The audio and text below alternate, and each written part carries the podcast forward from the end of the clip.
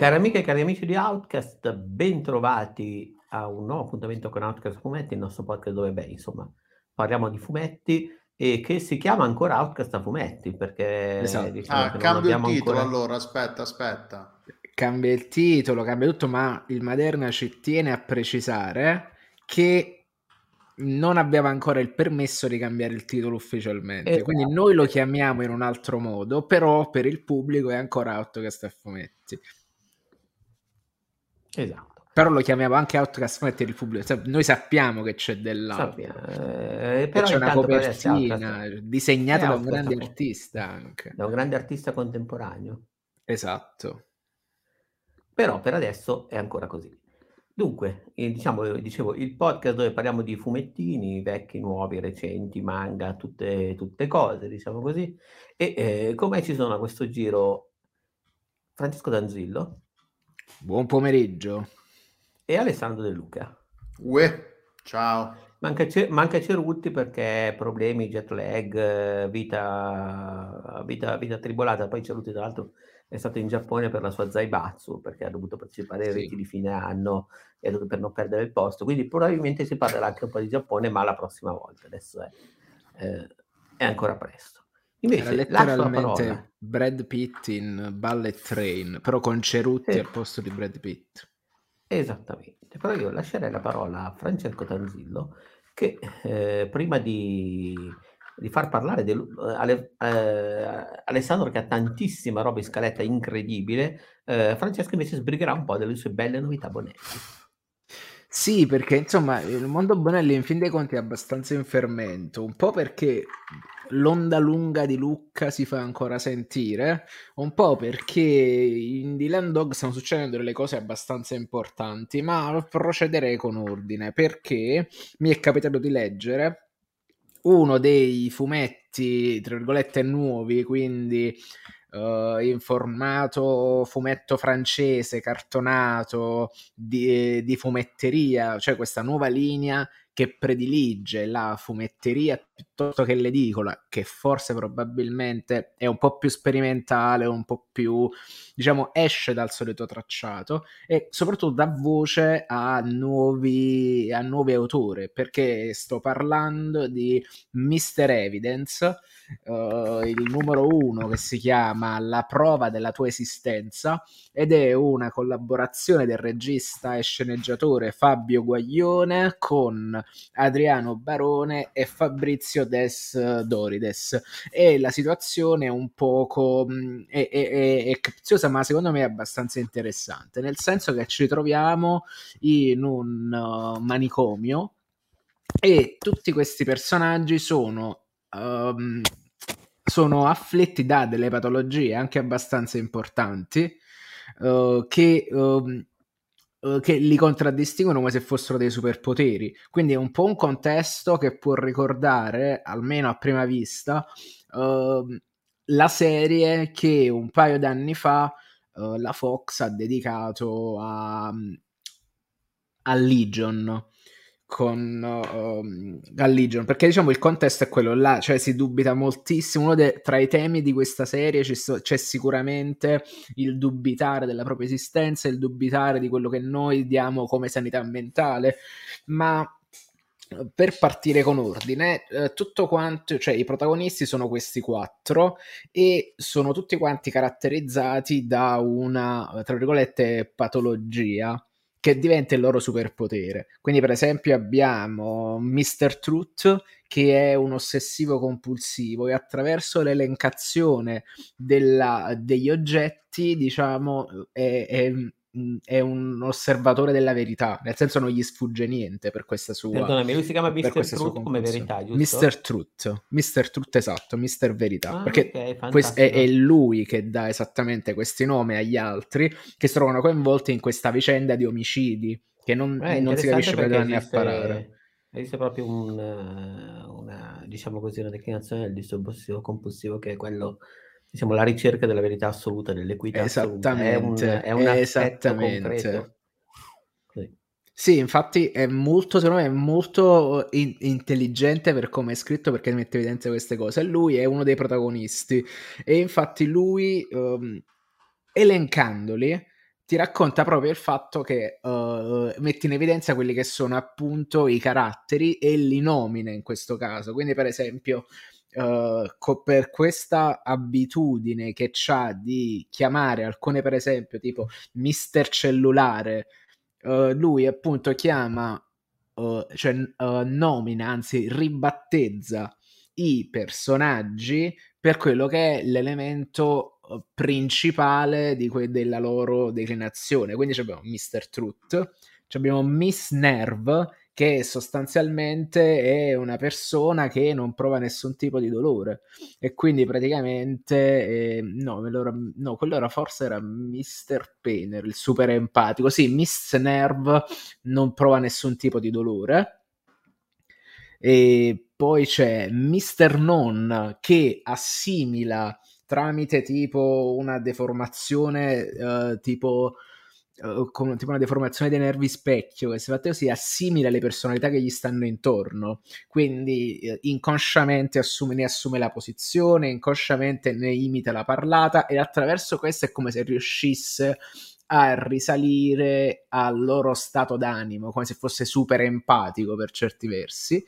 E poi c'è Mr. Pain, che è quest'uomo affetto da ittiosi che lo rende super sensibile invece, quindi super sensibile al, agli stimoli esterni e anche appunto alle personalità e a quello che pensano gli altri. E allora, secondo me è super interessante, nel senso che è stata veramente una bella sorpresa. Conoscevo Fabio Guaglione, ho avuto modo di chiacchierarci anche di persone e le sue idee sul cinema e le ho sempre trovate molto interessanti anche quando le ha messe in scena in film che comunque sono stati tipo Mine, quello là con, la, mm, con Ernie Hammer che pesta la mina nel deserto, è un suo film. Sì, sì, fatto... di, di Severio Costanzo, se non sbaglio.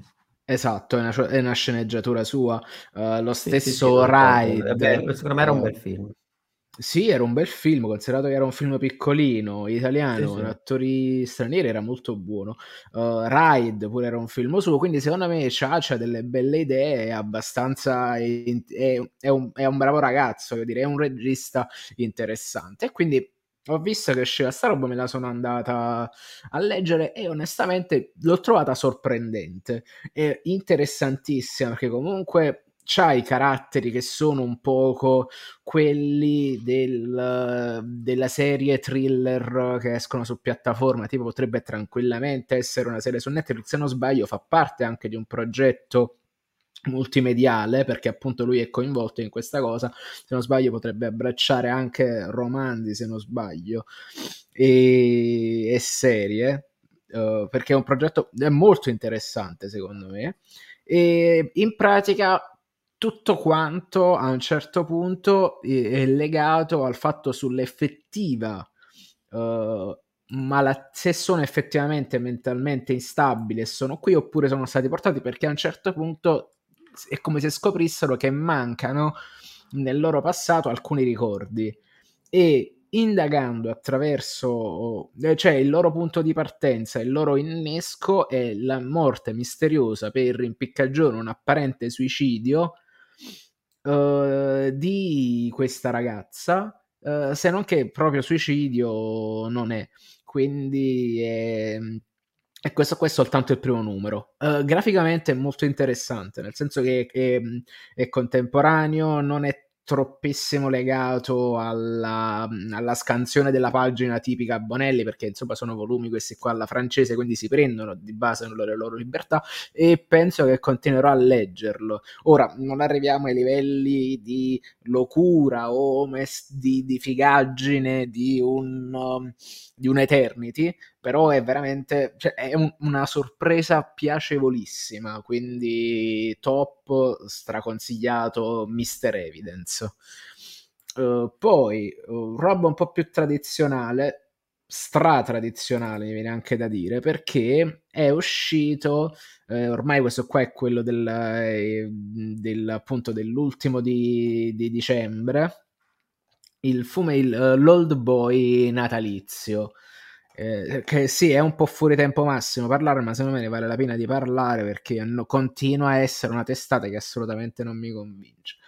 Con delle, mh, con delle eccezioni, secondo me, anche par- parziali. Uh, in, questo, in questo numero, che è appunto il numero 16, Uh, qui vediamo appunto due, uh, due, storie. La prima che è Natale con l'orco, quindi proprio a tema natalizio straclassica, che vede ai testi uh, Gabriella Contu e ai disegni Riccardo Torti. Gabriella to- Contu continua a piacermi poco quando lavora su queste cose incredibilmente tradizionali, nel senso che la storia è tutta quanta incentrata su questo uh, apparizioni misteriose che uh, compaiono a Dylan nel momento in cui inconsciamente ha comprato questa scatola di colori che si scopre appartenere ad una uh, artista, ad una scrittrice, illustratrice di romanzi per bambini risalenti all'epoca vittoriana. È molto natalizio, parla appunto di fantasmi, di vite spezzate, di proprio spiriti che hanno qualcosa in sospeso, dei conti in sospeso che gli impediscono di riposare. E quindi diciamo Dylan in questo caso fa un po' il bambino del sesto senso. E la trovo un po', cioè per carità è scritta uh, onestamente la Contu continua a pensare che sia brava anche se nella sua forma classica non è proprio la mia, pre- la mia Contu preferita poi sta di fatto che appunto è quel tipo di storia lì, la storia di fantasmi natalizi all'inglese potremmo dire. E, mh, supportala secondo me da un ottimo Riccardo Torti che assottiglia un po' la china e la fa vibrare secondo me in maniera anche abbastanza efficace ed è, ed è veramente bravo. Riccardo, Riccardo, Riccardo Torti, Torti è, è, Torti Marci. Eh sì, è Torti Marci, esatto. Che se lo vedi qui c'ha una delicatezza, una profondità, perché c'ha questo, questo, gusto un po' caricaturale, però è bravissimo. Ma lui, tra l'altro, figlio d'arte, disegna, disegna veramente, veramente, veramente molto bene. E mi piace, mi piace tantissimo. Forse di questa storia mi piacciono più i disegni che i testi. Però vabbè, mi rendo conto che come al solito l'old boy risponde a una, um, a una, richiesta particolarmente specifica del pubblico di Dylan Dog e che quindi è diciamo quello che fa saltare meno il banco. Uh, il secondo num- la seconda storia si chiama Faccia e Maschere ed è per un soggetto e sceneggiatura di Alessandro Russo, disegni di Pietro Dell'Agnolo e Luigi Siniscalchi.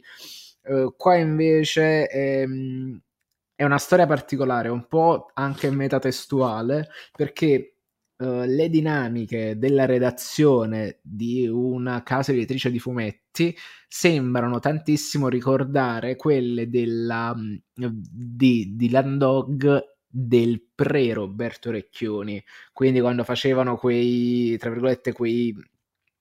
Um, eh, quei passaggi di mano strana di sceneggiature e soggetti, quella presenza editoriale invadente da parte del, del, curatore della testata che andava a stravolgere le trame degli sceneggiatori e qui diciamo è come se fosse, è come se fosse trattato in maniera caricaturale. Non dico di denuncia perché comunque è tutto quanto molto filtrato attraverso quella che è la finzione, ma comunque è la storia che parla di una specie di vendicatore mascherato simil Rorschach di Murray Gibson che indossa questo, questa maschera a specchio eh, di quest'autore che in pratica non riesce a, a, a seguire quella che è la linea editoriale dello studio perché forse è troppo autoriale e di un curatore editoriale che vorrebbe salire nella cosa ma l'editor lo blocca cioè, insomma, sembra, par- sembra, parli esattamente a quel pubblico là. Dal punto di vista uh, stilistico, mi ricorda tantissimo alcune esperienze di fumetto nero italiano, anche per come è scandita la pagina, per la colorazione, per l'utilizzo dei neri, per le linee cinetiche e soprattutto per un po' di gusto per uh, i retini e le e le, è, la, è, una scansione molto regolare delle pagine con un'abbondanza, una sovrabbondanza di spazio bianco. E mh, mm, questa non mi ha fatto impazzire, ci ho messo un sacco per leggerla e si vede che comunque per quanto parli di un passato di, uh, cioè è effettivamente una storia un po' pesante che viene un po' dal passato ecco non mi, ha, non mi ha colpito più di tanto, pur appunto riscontrando una... I, I, disegni, per esempio, sono ottimi anche in questo caso, ma la storia non mi ha preso per niente. Ho veramente faticato a portarla alla fine e... e mamma mia. Cioè, è vera... l'ho trovata veramente, veramente, veramente pesantuccia. E vabbè, ma del resto, diciamo, sono un po' quelle che mi aspetto siano le sia la tipologia di storia dell'old boy, ecco. Quindi va, va oggettivamente un po' così. Cioè, diciamo, non è proprio uno, un, una delle mie testate preferite. Pur comunque se continuo a leggerla per curiosità, cioè perché appunto ogni certo. tanto magari esce la mina, come è capitato però diciamo rispetta questa qua rispetto alle mie aspettative che sono un po' tendenti al basso. Ma di tutt'altra pasta. eh, dimmi. se, scusa se interrompo uh, al momento invece com'è la situazione di Landog in termini di esatto. varie? Cioè, è, è questa che è la cosa cioè, se ha ancora senso a questo punto uh, per, per quello che diciamo così è stato ricostruito in Dylan Dog se è ancora interessante far uscire l'Old Boy? O quanto c'è di eh. differenza eh, adesso tra le due testate?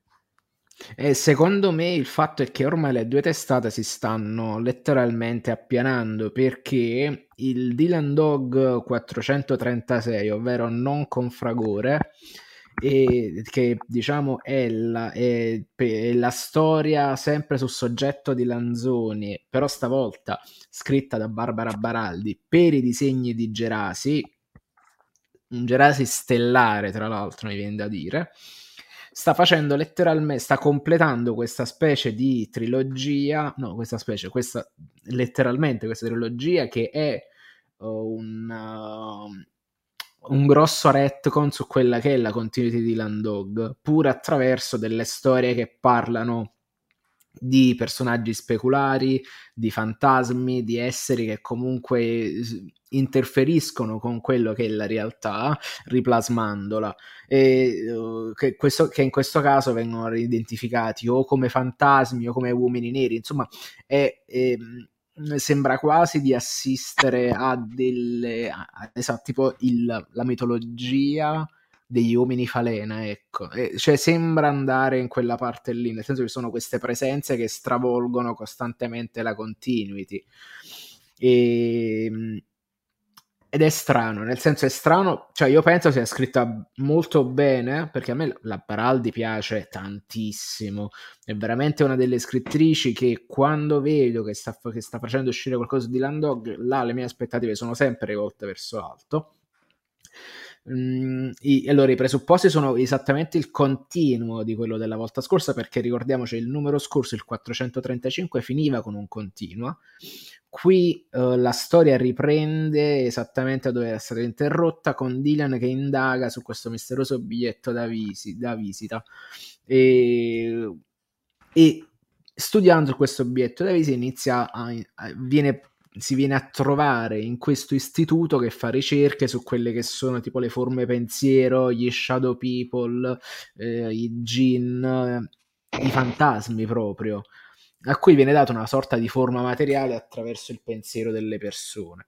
Ora, la cosa, mh, mm, è, cioè il problema di questo albo è che un po' nella parte centrale si dilunga un po' nel, nel voler dare una base uh, folcloristica a queste presenze che irrompono nella realtà, secondo me un po' a scapito dell'efficacia del racconto, ma uh, quando poi inizia la seconda metà dell'albo, quando arriva Rania, Uh, la storia prende un avvio che secondo me è incredibilmente doloroso, uh, struggente e onestamente mi è dispiaciuto. Mi piace come è messo in scena perché secondo me è scritto e rappresentato molto bene e soprattutto fare i colpi di scena non è facilissimo nei, uh, nei fumetti, appunto perché tu giri le pagine, tu vedi già tutta la pagina, quindi ci arrivi con una scansione che è abbastanza... cioè non c'è con la scansione del film cioè ci arrivi che tu vedi il complesso e costruire una, costruire una sorta di tensione, costruire una, anche un, mm, un colpo di scena non è per niente facile. La Baraldi secondo me è molto brava a farlo Gerasi è bravissimo nel rappresentare, secondo me, anche dell'ottima violenza. E, e appunto è inquietante e doloroso e voglio troppo sapere come va a finire, anche se mi sembra chiaro che ci troviamo di fronte a quello che è un, una crisi infinita per quello che è Dylan Dog, nel senso dove c'è stato un crisi sulle terre infinite che ha ristrutturato le origini di Dylan Dog, qua ci sta un'altra crisi che prende e lo riporta un poco, che toglie quelli che sono stati, diciamo, alcuni degli elementi portati nuovi nella, uh, nella, nella, nella lore di Landog. E non ci ho ancora avuto modo di parlare con Roberto perché sono troppo curioso di sapere tu, tutto quello che c'è dietro queste sceneggiature. Uh, perché è chiaro che alla fine cioè, l'idea che si è avuta dal punto di vista della comunicazione è che ok si sono divertiti uh, tutto bene poi finito questo anno di rodaggio di questo Dylan Dog ha avuto quest'altra botta che è come se lo riportasse di nuovo su, bin- su, ber- su binari più tradizionali. Male, rispondendo, rispondendo, ad alcune domande che gli sono, gli sono arrivate, gli sono state fatte, ha parlato anche di una scelta a monte da parte di Tiziano Sclavi, se non sbaglio. Sì, sì è possibile, è, poss- è tranquillamente possibile perché comunque ci sta, è assolutamente legittimo. E, e poi magari, e poi giustamente stiamo sempre parlando di un fumetto Bonelli che rispetta quelle che sono le regole dei fumetti Bonelli, che quindi più, più in là di determinati limiti non ti puoi spingere. E il, non, lo, non, lo, non lo trovo un problema se le storie hanno questa qualità, ecco. Uh, cioè, perché alla fine devi saper, devi saper scrivere nuove storie in tutti i contesti possibili, che sia un contesto tradizionale o che sia un contesto nuovo questa è una buona storia. È, è proprio, è, secondo me è proprio una buona trilogia ed è forse la maniera più elegante e riuscita per fare quello che voleva fare, che è ovvero riportare Dylan Dog sui binari. Il fatto è che tu lo fai sacrificando alcuni personaggi che secondo me significano molto per il contemporaneo, ecco, perché nel primo numero si è vista la scomparsa di John Ghost, che comunque era suggestivo, era affascinante, era carismatico senza dubbio. Sì, sì, sì, anche e... a me è sempre piaciuto moltissimo, però ho, sì. eh, ho, avevo già patito il fatto che fosse stato messo leggermente da parte già da un pochino di tempo. Sì, era stato messo completamente da parte dopo il ciclo della meteora. È un personaggio esatto. che in esatto. pratica scompare. Secondo me era un gran peccato perché era proprio un personaggio che, in fondo, uno dei problemi, tra virgolette, di Dan Dog era anche l'assenza di una nuova Nemedi dopo quelle storiche. Per cui, secondo me, era, esatto. era anche interessante puntare su un'antitesi totale di Dylan Dog, che tra l'altro era una sorta di. Uh, come si dice, rivisitazione dell'autore di Roberto, cioè per alcuni aspetti, ovviamente. Per alcuni aspetti, sì con i suoi personaggi, cioè ne, giocava con alcune declinazioni della sua personalità e li aveva messe in questo sì. personaggio. Diciamo, lui era sempre molto bravo a mettere ai suoi villain le cose che, la, che, quando le dice alla gente, la gente si incazza e gli toglie il follo. Esatto. Quindi sì. sì. Era, era, il recchione eh. di quando stava su Facebook il recchione di quando sta su ma attenzione succede ancora adesso abbastanza su Telegram sì, e su Instagram tipo quando, quando, gli, quando parla male di qualcosa. O ne parla certo. bene la gente prende e, e, lo sforbice c'è meno boomerismo diciamo. Eh sì adesso è molto meno commentatori è un po' meno, c'è un po' meno accanimento. Eh sì, ma perché Telegram è uno strumento secondo me un po' più flessibile, Instagram esatto. la gente non sa interfacciarsi. Uh, fatto sta che Facebook è diventato troppo boomer pure per me. Eh, Infatti a un certo punto mi arrivano, mi arrivano queste richieste d'amicizia quando stavo all'università tutte quante ragazze, cosa eccetera, mo tutti quanti, mo ci vuole, fan di fumetti, fan di videogiochi che io umanamente detesto e quindi... Ah, beh, te, a, a, me arrivano, a, me arrivano solo, a me arrivano solo bot, quindi penso che sia... Mangio quelle cose in realtà top escort e sono davvero delle escort. Sì, sì, sì. Non escort delle, badanti escort, ormai, data l'età. Esatto, e... esatto. Cerchi, cerchi, aiuto per, le tue, per i tuoi... Ma presto ne avrai bisogno dopo, durante l'intervento. Eh. Se aiuto per fare la spesa e muoverti in casa.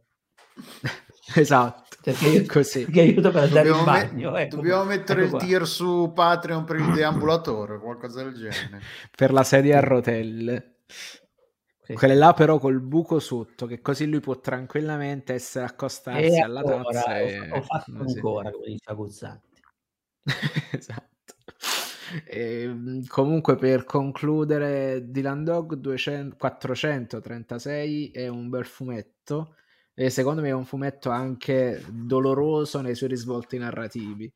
Eh, ciò non toglie, vorrei sapere se verrà brasato anche il terzo personaggio che ha caratterizzato eh, il, eh, diciamo, il ciclo narrativo della Meteora o post Meteora se vogliamo e un po' mi dispiacerebbe, cioè mi dispiacerebbe, mi dispiacerebbe se anche quell'ultimo brandello di novità venisse poi asportato via così. Ma a, a chi ti E- riferisci?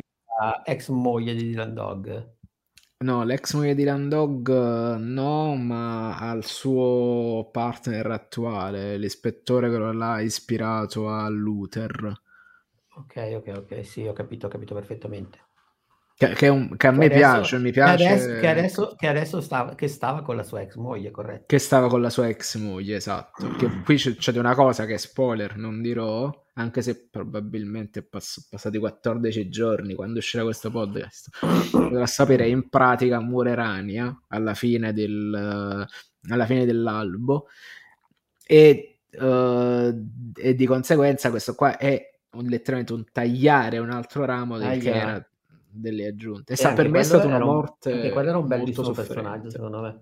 Sì, sì, sì, assolutamente. Cioè, era veramente un aspetto che rappresentava molto del presente, perché come sappiamo la, eh, l'intercul- la multiculturalità di Londra è una cosa acclarata, che magari per chi non, non la conosce, per chi non segue un po' quelle che sono eh, la politica estera, comunque il sindaco, il sindaco di Londra è indiano, cioè nel senso è, è di origini indiane e non deve sembrare poi così strano se rifletti che comunque l'India, come la conosciamo, è uno stato, tra virgolette, recente e che quindi è ancora molto legata culturalmente a quella che era stata la sua madrepatria.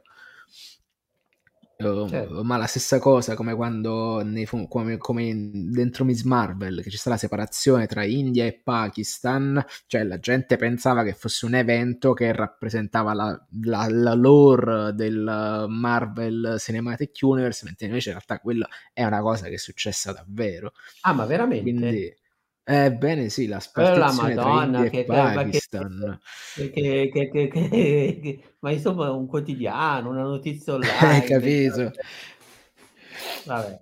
Eh, perché loro si chiedevano ah ma qui c- c'era eh, Marvel, Thanos tutto, quello che succede nel mondo Marvel è, la- è- è è- tutto qua, è tutto solo Marvel. Universe. Esatto, esatto, Vabbè. tutto quanto Marvel Universe.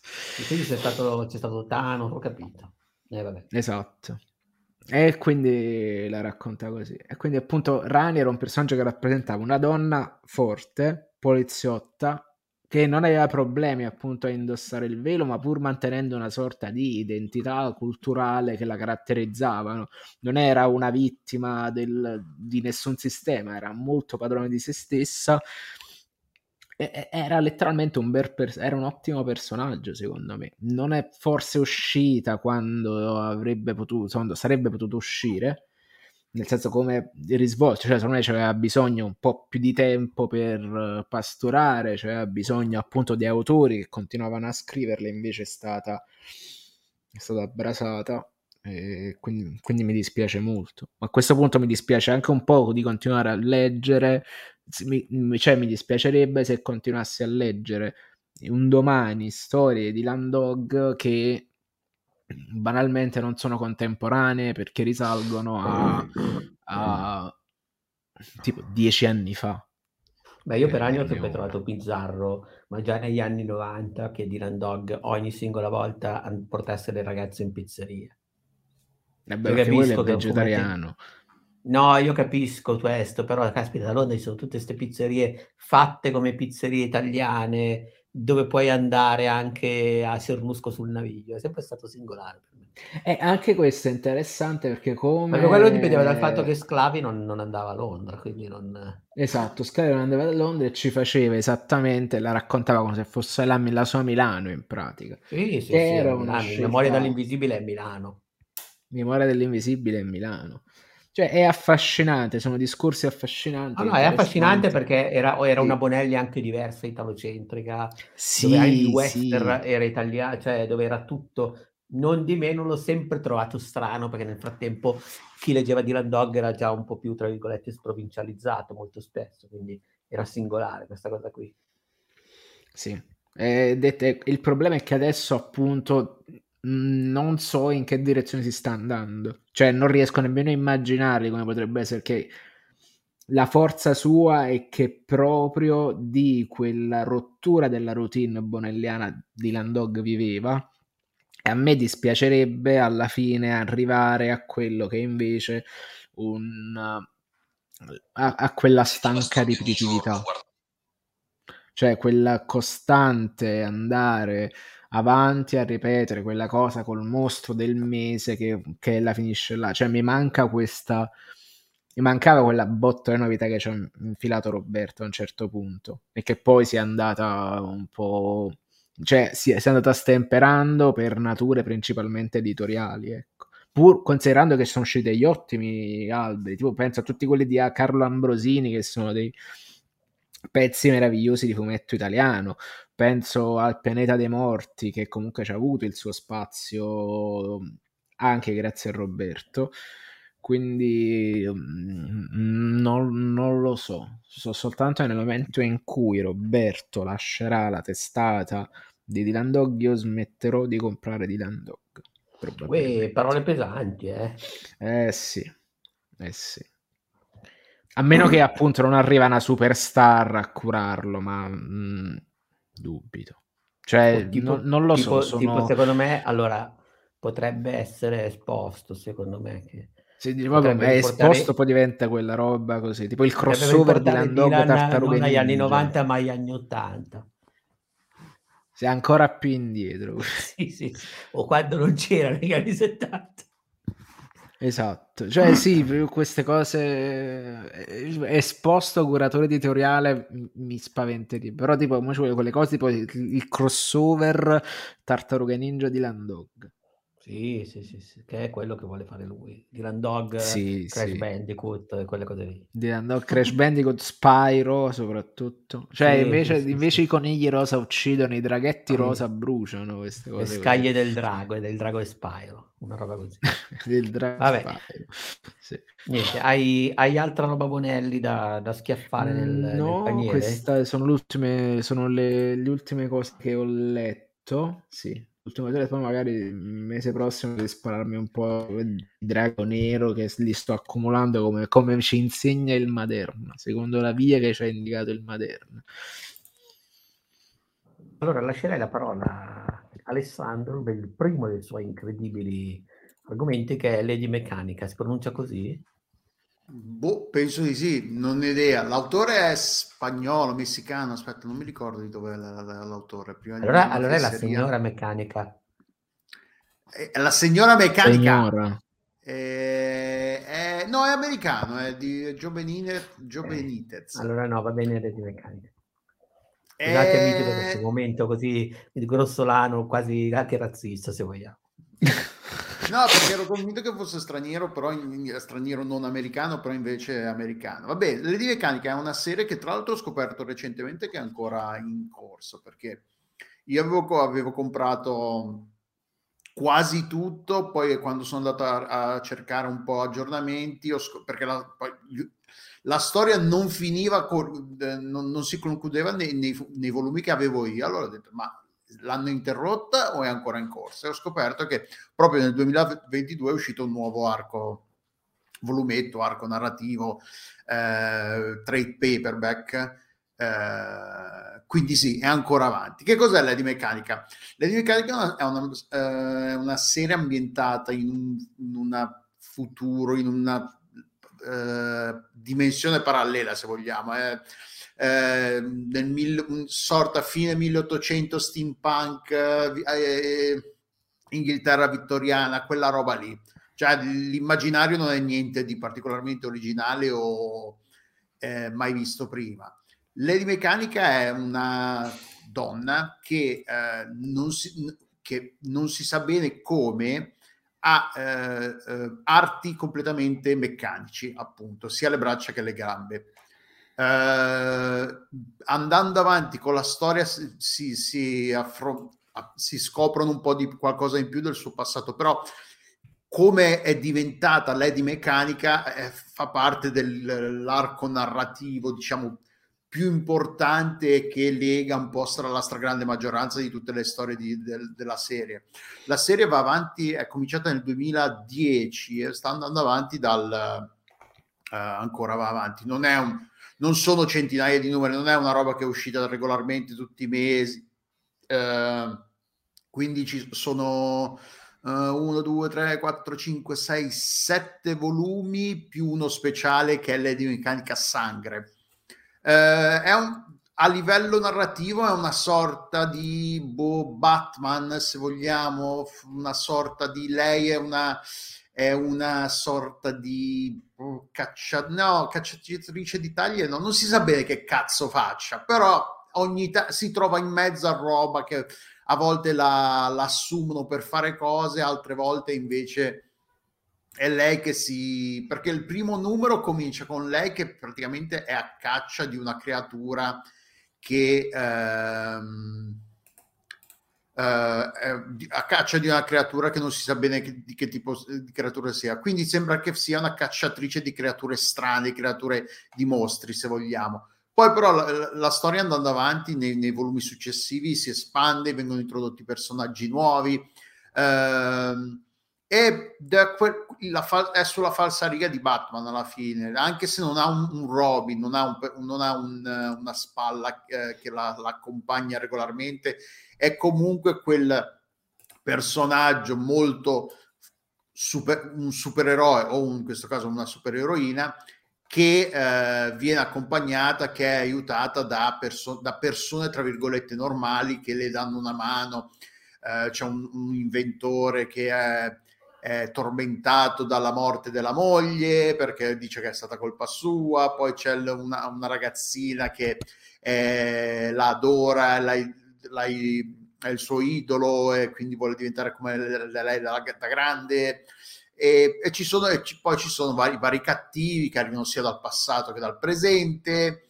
È una serie interessante, disegnata molto bene. Eh, l'immaginario, però, si è, se siete un po' avvezzi allo steampunk, a quel genere di roba lì, è quella roba lì. Dai. Occhialoni, abiti vittoriani, eh, roba tecnologica che è, che è fantascientifica, nel senso che però è comunque un po' retro nel, nelle, nelle applicazioni, tipo a queste vola attraverso questa sorta di elicottero, però non è un elicottero, e non si sa bene. Quindi è, è questa ro- roba un po'.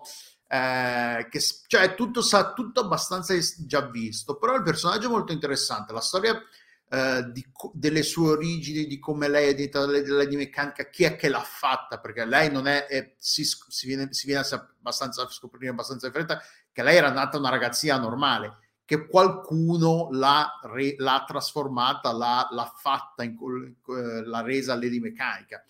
Ehm, non so se la consiglierei, nel senso non è una roba, io non so perché, io ce l'avevo su Comixology e non so perché ce l'avevo su Comixology. L'avevo presa probabilmente perché era, era in super sconto, sarà stata scontata il 50%, ho detto sì, mi, perché esteticamente è molto ben disegnato il, il tratto di grafico, il tratto non è, lo scrive Benitez, però la disegna Sotello. Eh, no, la, la, disegna anche lui, è, è praticamente fa tutto Joe Benitez, eh, alcune cose sono coscritte con Marcia, Marsha Chen.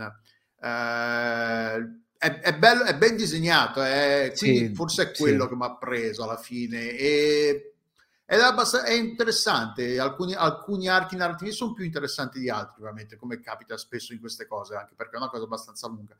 Però se vi capita di leggerlo, eh, vi, vi, vi, ispira il, lo steampunk, vi piace quel, quel genere di immaginario, questo è un, è un bel rappresentante di, di, quella roba lì, di quello steampunk. Non è niente particolarmente originale, però si fa leggere bene. Il personaggio è interessante, è un bel personaggio, è ben tratteggiato, anche i personaggi secondari sono interessanti, hanno delle storie interessanti, sono i loro drammi, i loro traumi sono ben raccontati, sono ben eh, affrontati, non sono mai lasciati da parte, ti, ti dicono ah sì, questo c'ha questa roba qua, ma poi non ne parlano mai, sono sempre usati anche come mezzi narrativi per portare avanti le relazioni tra i personaggi, le varie storie. Io l'ho letto volentieri, l'ho, l'ho finito, cioè sono in pari con quello che è uscito finora, che è l'ultimo volume, è The Monster of the Mystery of Hell, è uscito nel 2022. Perché San- Sangre non è ancora uscito, forse io non c'è. Sangre del 2020 è già uscito in inglese. Ok, so, quindi non, io parlo della, io non, non me la porto. Come, ok, ok, no perché ce l'ho, ce l'ho, qui che mi sto informando giustamente. Sangre e... del 2020 è uno specialino, è, uno speciale tipo un volume, una storia è una cosa, è uno spin-off se vogliamo, è, questa sto- è una storia ambientata anche lei che va in Messico per okay. Dios de los Muertos e si mm-hmm. trova coinvolta in un casino ovviamente perché quando questi personaggi quando vanno da qualche parte si portano dietro i casini ovviamente come è normale. Quindi in e... pratica hai letto Tablet of Destinies, tutto, Lost letto, Boys of West Abbey, La Dama della Muerte, Clockwork Assassin, Le Belle Dame Sans Merci e poi Sangre e poi ce ne sono usciti altri dopo. Okay. È uscito The Monster of Ministry of Hell, che è uscito nel 2022, e basta. Okay. Finora non è uscito nient'altro. Ok, perché qua ho i miei due database, vado a vedere queste cose perché quando ne parlate me le vado a guardare e all- mi sembra un, il figlio che potrebbero avere Hellboy e Alita, Battle Angel Alita. Sì, non è appunto, prende ispirazione da un po' di certe cose. Io, a me ha ricordato molto Batman in certe cose, però sì, c'è un po' di mezzo del boy, se vogliamo, il, il fatto che comunque de, de, del, non c'è nulla di sovrannaturale in questo, in questo, non c'è il sovrannaturale in Lady Meccanica, c'è il fantascientifico, lo steampunk, però non c'è il, il, i diavoli o le cose mm. le, le, creature sovrannaturali che arrivano da un'altra dimensione, che arrivano dall'inferno, cose del genere. Quindi, però di, in, con, Inel Boy ha in, in, comune il fatto del mistero sull'origine del personaggio, l'origine che è anche uno de, de, dei mezzi narrativi che, porta avanti la storia, il, il desiderio mm-hmm. del personaggio principale di scoprire da dove arriva, da, come è stato creato, chi è, il, chi è il suo padre o sua madre, queste cose qua. Cioè, Uh, in, in, con Batman invece ha, ha questa cosa del, del, del, dell'occuparsi di casi che non sarebbero non è proprio Batman perché non è una lei non è una, una vigilante non è questa cosa qua. Però ha in, ha in, comune questa cosa qua che si ritrova coinvolta a, a, a, aiuta la polizia in alcuni casi in altre eh, eh, quindi è un prende un po' ispirazione un po' da tutte le cose, da, da, varie parti e secondo me è, è, piuttosto interessante. A me è piaciuto, l'ho letto volentieri e qua, se quando ne uscirà altra roba probabilmente continuerò a leggerlo perché è interessante, ne vale la pena. Però non, cioè, non è una roba imperdibile, non è quella cosa, ah madonna, se non potete, non potete morire senza aver prima aver, aver letto la di meccanica. No, non è quella roba lì. Però nel mucchio di, della tanta roba di fumetti che escono al giorno d'oggi, questa è comunque una roba interessante che ha il, la sua, eh, che è degna dell'attenzione, della, della, mia attenzione e quindi l'ho letto volentieri, sì. Poi non so se sia tradotto in italiano, questo non ho veramente idea. Sì, lo traduce in italiano la Cosmo. Ah, okay. Perché in, in, in, in lingua originale è, è pubblicato dalla Image. Uh, sì, qua addirittura li segna come Benitez Productions, quindi probabilmente sotto l'etichetta Image gli fa fare un po' quello che vogliono. Sì, il, il primo numero di questa, il mm, primo numero proprio, il uh, Mystery of the Mechanical Corpse, e si trova esattamente su Cosmo Comics numero 6, che adesso vi dico subito è uscito nel luglio 2017. Quindi magari non, so, magari non, sono in pari con, produ- con, le, con, le, traduzioni, perché magari... No, non Però sono essere... in pari con le traduzioni per un cazzo, perché loro sono fermi esattamente al 2019. Perché Cosmo fa un po' questa cosa antologica che raccoglie e poi uh, spalma le cose un po', diciamo, senza soluzione di continuità, perché tipo Cosmo Comics 128, che è uscito nel Salutiamo eh, Monaca, ma, ma, perché ci hanno fatto un, un ride? Vito ci ha fatto ci un hanno ride, fatto un ride grande praticamente. Perché non, e... non essendo su, su, su, su Twitch, Twitch non... non... vediamo niente. Eh, vediamo siamo, allora. pe- siamo, pessimi veramente come, come, streamer. Comunque sì Mora della Favola il, ah sì ecco sì ci ha fatto un ride Vito. Grazie siamo, siamo ciao Vito grazie Vito. Siamo i peggiori in assoluto sì, siamo veramente peggiori, non salutiamo, non diciamo niente, non no, bussiamo con i piedi quando andiamo a casa eh, Potevamo trovarci per conto nostro in caso di sarebbe stato forse meglio di Esatto. E niente, l'ultimo comunque è uscito nel 2020, l'ultimo Cosmo Comics dove ci sta appunto le, um, Sangre del 2021. Beh, Sangre è, è, il, è, il penultimo uscito, il penultimo. quindi è possibile che abbiano pubblicato tutto quello che c'era anche prima, quindi manca sì, l'ultimo sì. volume alla fine. Allora, no, manca l'ultimo volume. No, no, no, Manca The Monster of Ministry of Hell alla fine. Più, più facile che sia indietro il mio database sulle uscite italiane. Quella, quella, sulle uscite americane invece c'è tutto. Infatti, ho trovato anche questo Monster of the Ministry Hell che sì, cioè comunque sembra molto fino, un personaggio molto, sicuramente molto carismatico.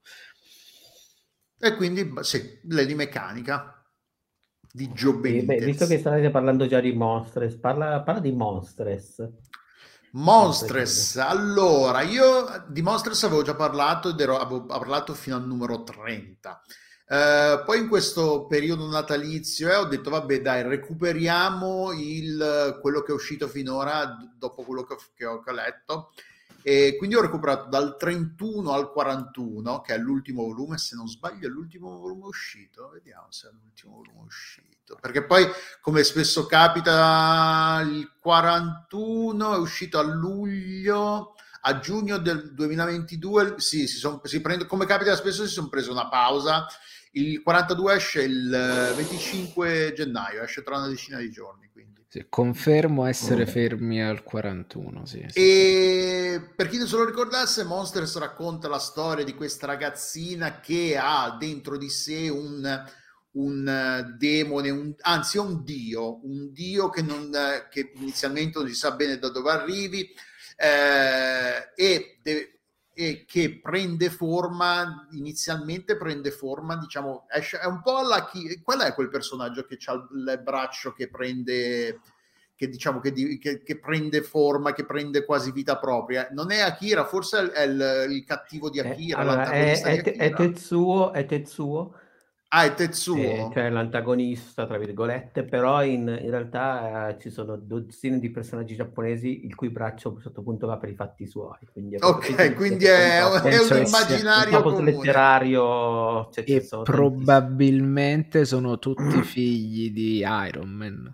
Cioè Iron Man te, di quell'Iron Man, no? quello là in bianco e nero. Eh, allora no, nel senso che ce ne sono di precedenti ancora. Eccolo. Io, allora, non, mai, non, mi sono mai tolto lo spizio di controllare, però è veramente comune in tantissimi fumetti, anche proprio perché si basano su questo, su questo archetipo. Secondo me c'è qualcosa in ballo nella mitologia giapponese. Ah no, possibilissimo che sia una roba orientale, giapponese o giapponese, particolarmente... Non per niente, peraltro, eh, la, la, serie è scritta da Marjorie Liu e disegnata da Sana Takeda. E Sana Takeda è giapponese, Marjorie Liu, se non sbaglio, è di origine cinese. Non vorrei dire una fesseria, però... Eh, quindi hanno comunque chiaramente eh, eh, influenze orientali entrambe, quindi non per forza, quindi è possibilissimo che si rifacciano a un certo tipo di immaginario. Comunque mostrano e porta avanti la storia di, di eh, Maika, che è il nome del personaggio e continua a essere una figata. E io avevo detto eh, alla fine, arrivato alla fine del numero 30, che è una delle cose più belle uscite negli ultimi anni, una di, di quelle, ecco, al contrario di Lady Meccanica, che Lady Meccanica è ok, è bella, però vabbè, sì, anche se ve la perdete, non è che vi perdete questo pezzo di storia dei fumetti. Secondo me Monstres fa parte della roba moderna, più bella, più interessante che sia uscita veramente negli ultimi anni ed è un peccato se non l'avete letto. Non so le la tr- produzioni italiane, le, le, versioni italiane se siano tradotte a che punto sia, a quanto siano in par, non ne ho idea, per questo mi faccio sempre affidamento a Francesco. E continua a essere una figata, espa- esplora, esplora ed espandono ulteriormente nel, nella cosmologia nel, de, del mondo, raccontano ulteriormente tutti, tutti, i giochi politici, esplorano ulteriormente i personaggi, i loro motivi, si scoprono co- segreti ancora più che ancora non erano stati rivelati, cioè è veramente ancora veramente troppo una figata ed è un peccato se non lo state leggendo perché continua a essere disegnato da Dio, essere, è scritto da Dio, c'è un sacco di personaggi uno più interessanti dell'altro il rapporto tra Mike e Kippa, che è questa, questa, questa ragazzina eh, volpe che, conti- che eh, è super ottimista, però è, è, è, un, è, un, sacco interessante il suo, il suo viaggio, diciamo, come personaggio, perché continua a essere fondamentalmente un personaggio ottimista che cerca di vedere sempre il, il positivo, il buono che c'è nei personaggi e nelle persone e nonostante tutto quello che le succeda, che le è successo le sta succedendo, ovvio che diventa meno eh, ingenua, diventa più matura, però no, questa cosa non la... Eh, non, mi piace il fatto che non, non l'abbiano da, da, non l'abbiano trasportata, non l'abbiano fatta saltare dall'essere troppo ingenua all'essere completamente cinica, disillusa, no, è maturata nel senso che si fida meno delle persone, è più guarding, è più, eh, è più cauta nel, nell'aprirsi, nel come gestisce le persone, nel come eh, interagisce con le persone, però continua a essere fondamentalmente se stessa, non l'hanno cambiata drasticamente, non è stata cambiata drasticamente dal, dagli eventi, dal, da quello che ha vissuto e ne ha veramente passate di tutti i colori e continua a passarne di tutti i colori, però è, inter- è bello che con, mantengano l'identità del personaggio e la facciano maturare, la facciano evolvere senza tradire le sue origini. Eh, Maika continua a essere un personaggio super, interessante, sono super interessanti tutti i personaggi che le ruotano attorno, che sono tutti, una, a parte Kippa, sono tutti un po' una, una gradazione del, che va sì è abbastanza strono a ma madonna questo è, un, è uno stronzo irredimibile un pezzo di merda che, vergognoso quindi perché poi lei è super questa cosa che ha un dio dentro di sé è super potente, super forte, quindi c'è chi, chi, chi, ne ha paura e chi cerca di elimina, eliminarla perché è una minaccia per, per, l'universo intero, c'è chi invece ha interesse a, a controllarla e a utilizzarla come arma e a togliere, a privarla della propria, proprio, a privarla proprio della, della propria volontà, a rimuovere l'identità di Mike e tenere, mantenere il controllo sul corpo e sul, sul dio che è al suo interno che si chiama Zin, se non mi ricordo male. E sì, no, è, è, una figata. Continua, sono, era una figata, sono stati una figata i primi 30 numeri, questi 10, 11, quanti sono? 31, 41? Allora, sono numeri. 41 in, uh, in Dal 31 al 41 sono gli ultimi esatto. due archi narrativi che, che, che io ho letto. E, e sono esattamente i, sono esattamente due archi narrativi che sono ancora inediti in Italia perché allora, di Monsters sono usciti 5 volumi per Mondadori Oscar Inc., quindi l'etichetta che pubblica graphic novel sotto legida diretta di Mondadori. E, e l'ultimo, appunto, l'ultimo ma proprio, numero ma proprio di... è proprio Noldo. il 30. Esatto. E infatti il 30 era dove ero arrivato io che chiudeva un arco narrativo abbastanza importante, si erano presi una, pa- si erano prese una pausa entrambe le, diciamo, le due autrici e poi avevano ripreso, adesso non mi ricordo a che, a che punto erano arrivati col... Allora, Intanto, il 31 se...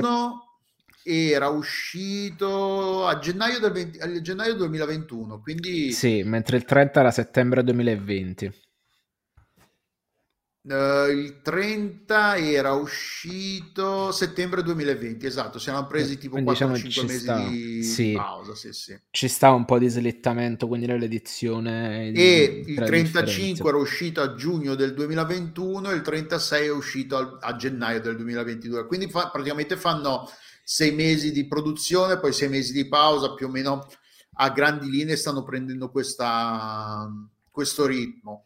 Eh, però no, ve lo straconsiglio, continua a essere veramente una figata, non ho idea di se e quando usciranno il, il, i volumi in italiano, a gennaio riprende la, riprende il, la versione americana, la versione originale e non vedo l'ora perché veramente continua a essere super interessante. Continua... non è neanche una questione di colpi di scena, cose che non ti aspetti, è proprio questa cosa che, che ha questo ritmo costante di personaggi che sono sempre super interessanti, che, che raccontano cose interessanti, che, che, crescono, che si sviluppano, non c'è mai, magari sì, ci sono gli eventi eh, che, che, magari scuotono drasticamente tutto il mondo e che, che, cambiano drasticamente le cose, però è comunque questo crescere costante dei personaggi, la loro evoluzione, il fatto che scopri aspetti di loro che non conoscevi e che vengono rivelati. No, no, è, è una figata. E continu- era una figata e continua ad essere una figata. È veramente una delle cose allora. più belle che ci sono al momento sul mercato. Delu, resta con noi, poi giuro che però ti... Ok. Sì, riprendiamo la parola anche io, Francesco, però per adesso ti farei parlare del tuo terzo argomento di saga, così poi eh, ci infiliamo un po' di, di robe nostre e ti lasciamo la chiusura. E Saga, altra serie che era presa una piccola pausa, loro invece che è, è scritta da Brian K. Vaughan e disegnata da Fiona Staples.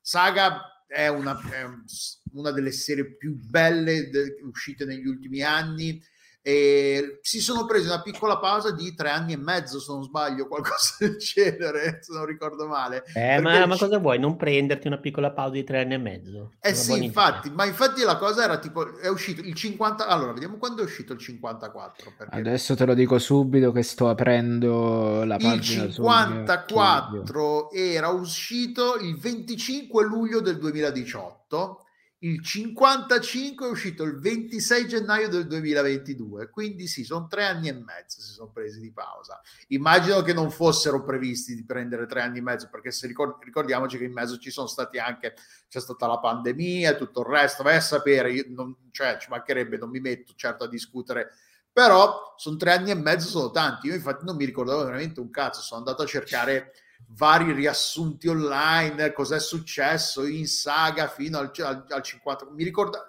il numero 54 si chiude con, un, eh, con la morte di un personaggio che non ti aspetti e quindi cioè, ti lascia abbastanza di sassola la fine di, di, di del 54.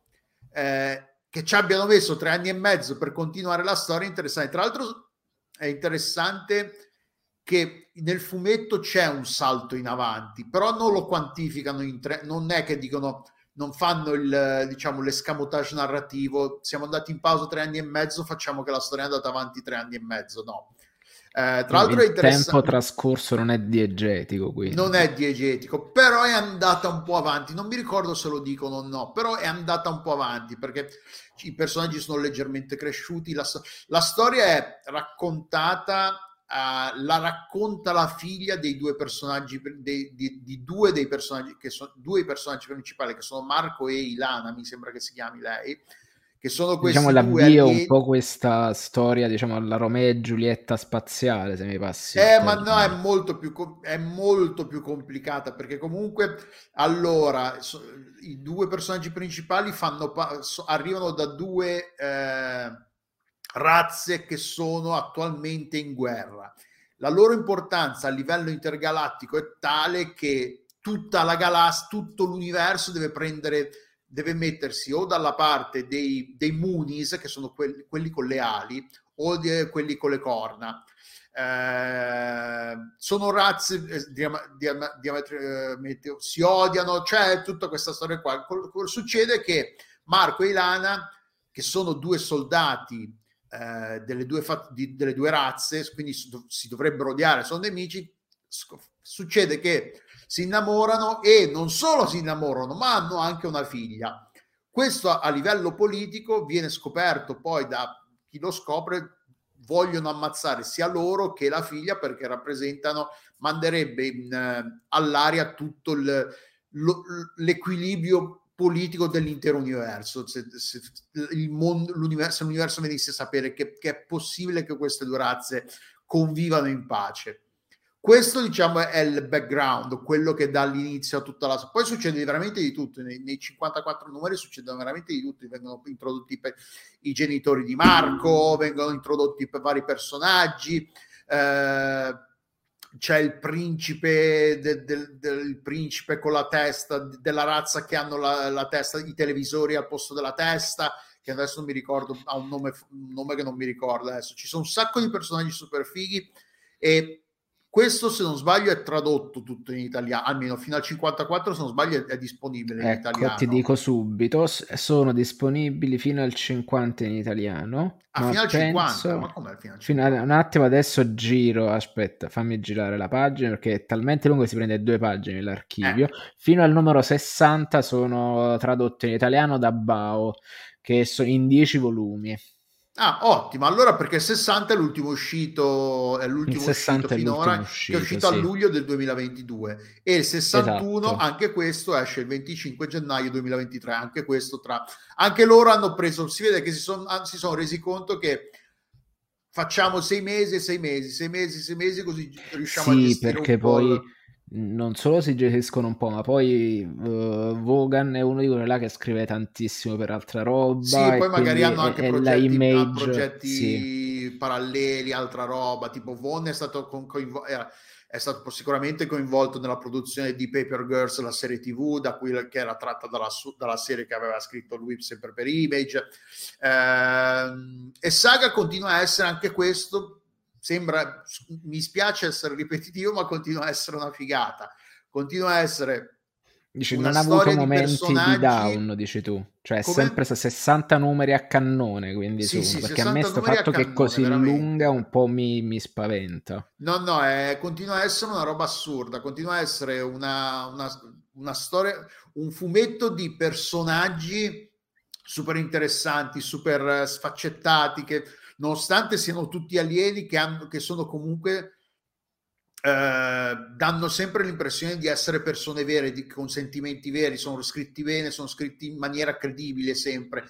E sullo sfondo di questa guerra, di questi giochi politici, di questi personaggi super spietati che vogliono solo, fare, vogliono solo l'interesse di una fazione piuttosto che dell'altra, quindi gli interessi personali delle persone che vorrebbero solo farsi solo i cazzi loro e vivere in pace su un pianeta o su, per, nello spazio comunque su un'astronave viaggiare da che si scontrano contro invece l'universo intero che ce l'ha con loro che a caccia di, di questa bambina e della sua famiglia fondamentalmente. Tra l'altro il fatto che la, la storia sia raccontata dalla, dalla bambina ti, ti, ti, fa supporre che la bambina eh, sopravviva alla fine, che, visto che ce la racconta lei. Non lo, io non lo do per scontato che poi la bambina sopravviva, vai a sapere perché visto quanta gente sta, hanno ammazzato nel corso di 60 numeri ci sta che prima o poi muoia anche lei, vai a sapere. Però no, è... continua ad essere fuori di testa, è veramente spettacolare. Continua... Se non l'avete ancora letto, è un'altra di quelle cose che,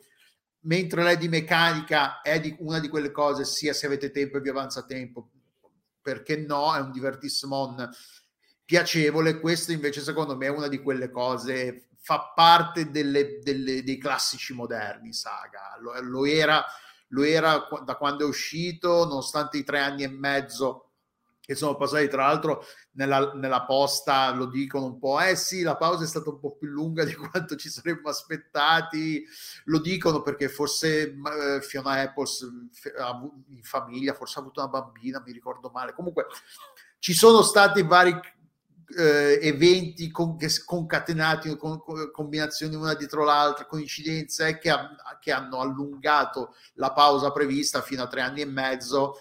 E, però, boh, sì, ne valsa la pena di aspettare perché continua a essere veramente figo come fumetto. E... Comunque, ridendo e scherzando, a me la image sta piacendo, cioè mi, è una roba che io non conoscevo per niente. Adesso sto iniziando a leggere perché ci sono tipo incappato dal punto di vista della roba cronologica. L'altro giorno ho letto Cyberforce, che era una merda, cioè letteralmente una seriaccia Cyberforce rispetto tipo a roba più raffinata tipo uh, Wildstorm oppure lo stesso Spawn, però dal punto di vista contemporaneo secondo me è quello che pubblica roba più interessante, un po' prima di tutto perché c'ha, a parte vabbè, sta roba un po' più lunga, c'è sempre questa cosa che sono storie che finiscono, sono storie molto autoriali e quindi è più facile uscire da quelli che sono quelli che io li chiamo gli insopportabili loop di Marvel e DC, di cui per esempio par- parlo tra un poco. E infatti stavo guardando quella che è la roba image che ho sull'iPad e ne effettivamente è cresciuta, mi è cresciuta tantissimo perché tipo ho The Closet che è di Tinion, James Tinion IV poi ho Dua Powerbomb che è di Daniel Warren Johnson di cui ho già parlato tipo su per Wonder Woman Terra Morta e su Beta Ray Bill. C'ho Geiger che è questa specie di vendicatore radioattivo scritto da Geoff Jones uh, Junkyard Joe, che è questa specie di super soldato sempre scritto da Daniel Warren Johnson, perché poi all'interno no, di, da um, Geoff Jones, perché è come se fosse all'interno della casa editrice, comunque ognuno si crea il suo piccolo, tra virgolette, tra virgolette, serie di personaggi che fa convivere nel suo mondo e, e secondo me funziona senza imposizioni esterne. C'ho King of Spice di Mark Miller, che è un'altra roba pazza. Starange, che è tipo l'equivalente della casta dei metabaroni per uh, Liam Sharp, che disegna e scrive tutta una roba completamente fuori di cervello, con delle tavole che a guardarle ti escono gli occhi fuori dalle orbite. E, mm, tra l'altro tutto in inglese questo qua Vanish che è un'altra serie di Donny Coates che è mo' iniziata ne sono usciti quattro numeri e altra roba completamente pazza, però mi piaceva il titolo che si chiama Art Brut e, e, e veramente ci, ci, trovi la qualunque. Quindi attualmente secondo me la, la, Image, non dico la mia casa editrice preferita, però comunque quella dove ci trovo roba che la, nella maggior parte dei casi mi interessa di più. Mentre dalle altre parti comunque ci sta la cosa che mi viene da dire sì, ma, cioè ho sempre dei grossi ma quando sto leggendo case editrici più tradizionali.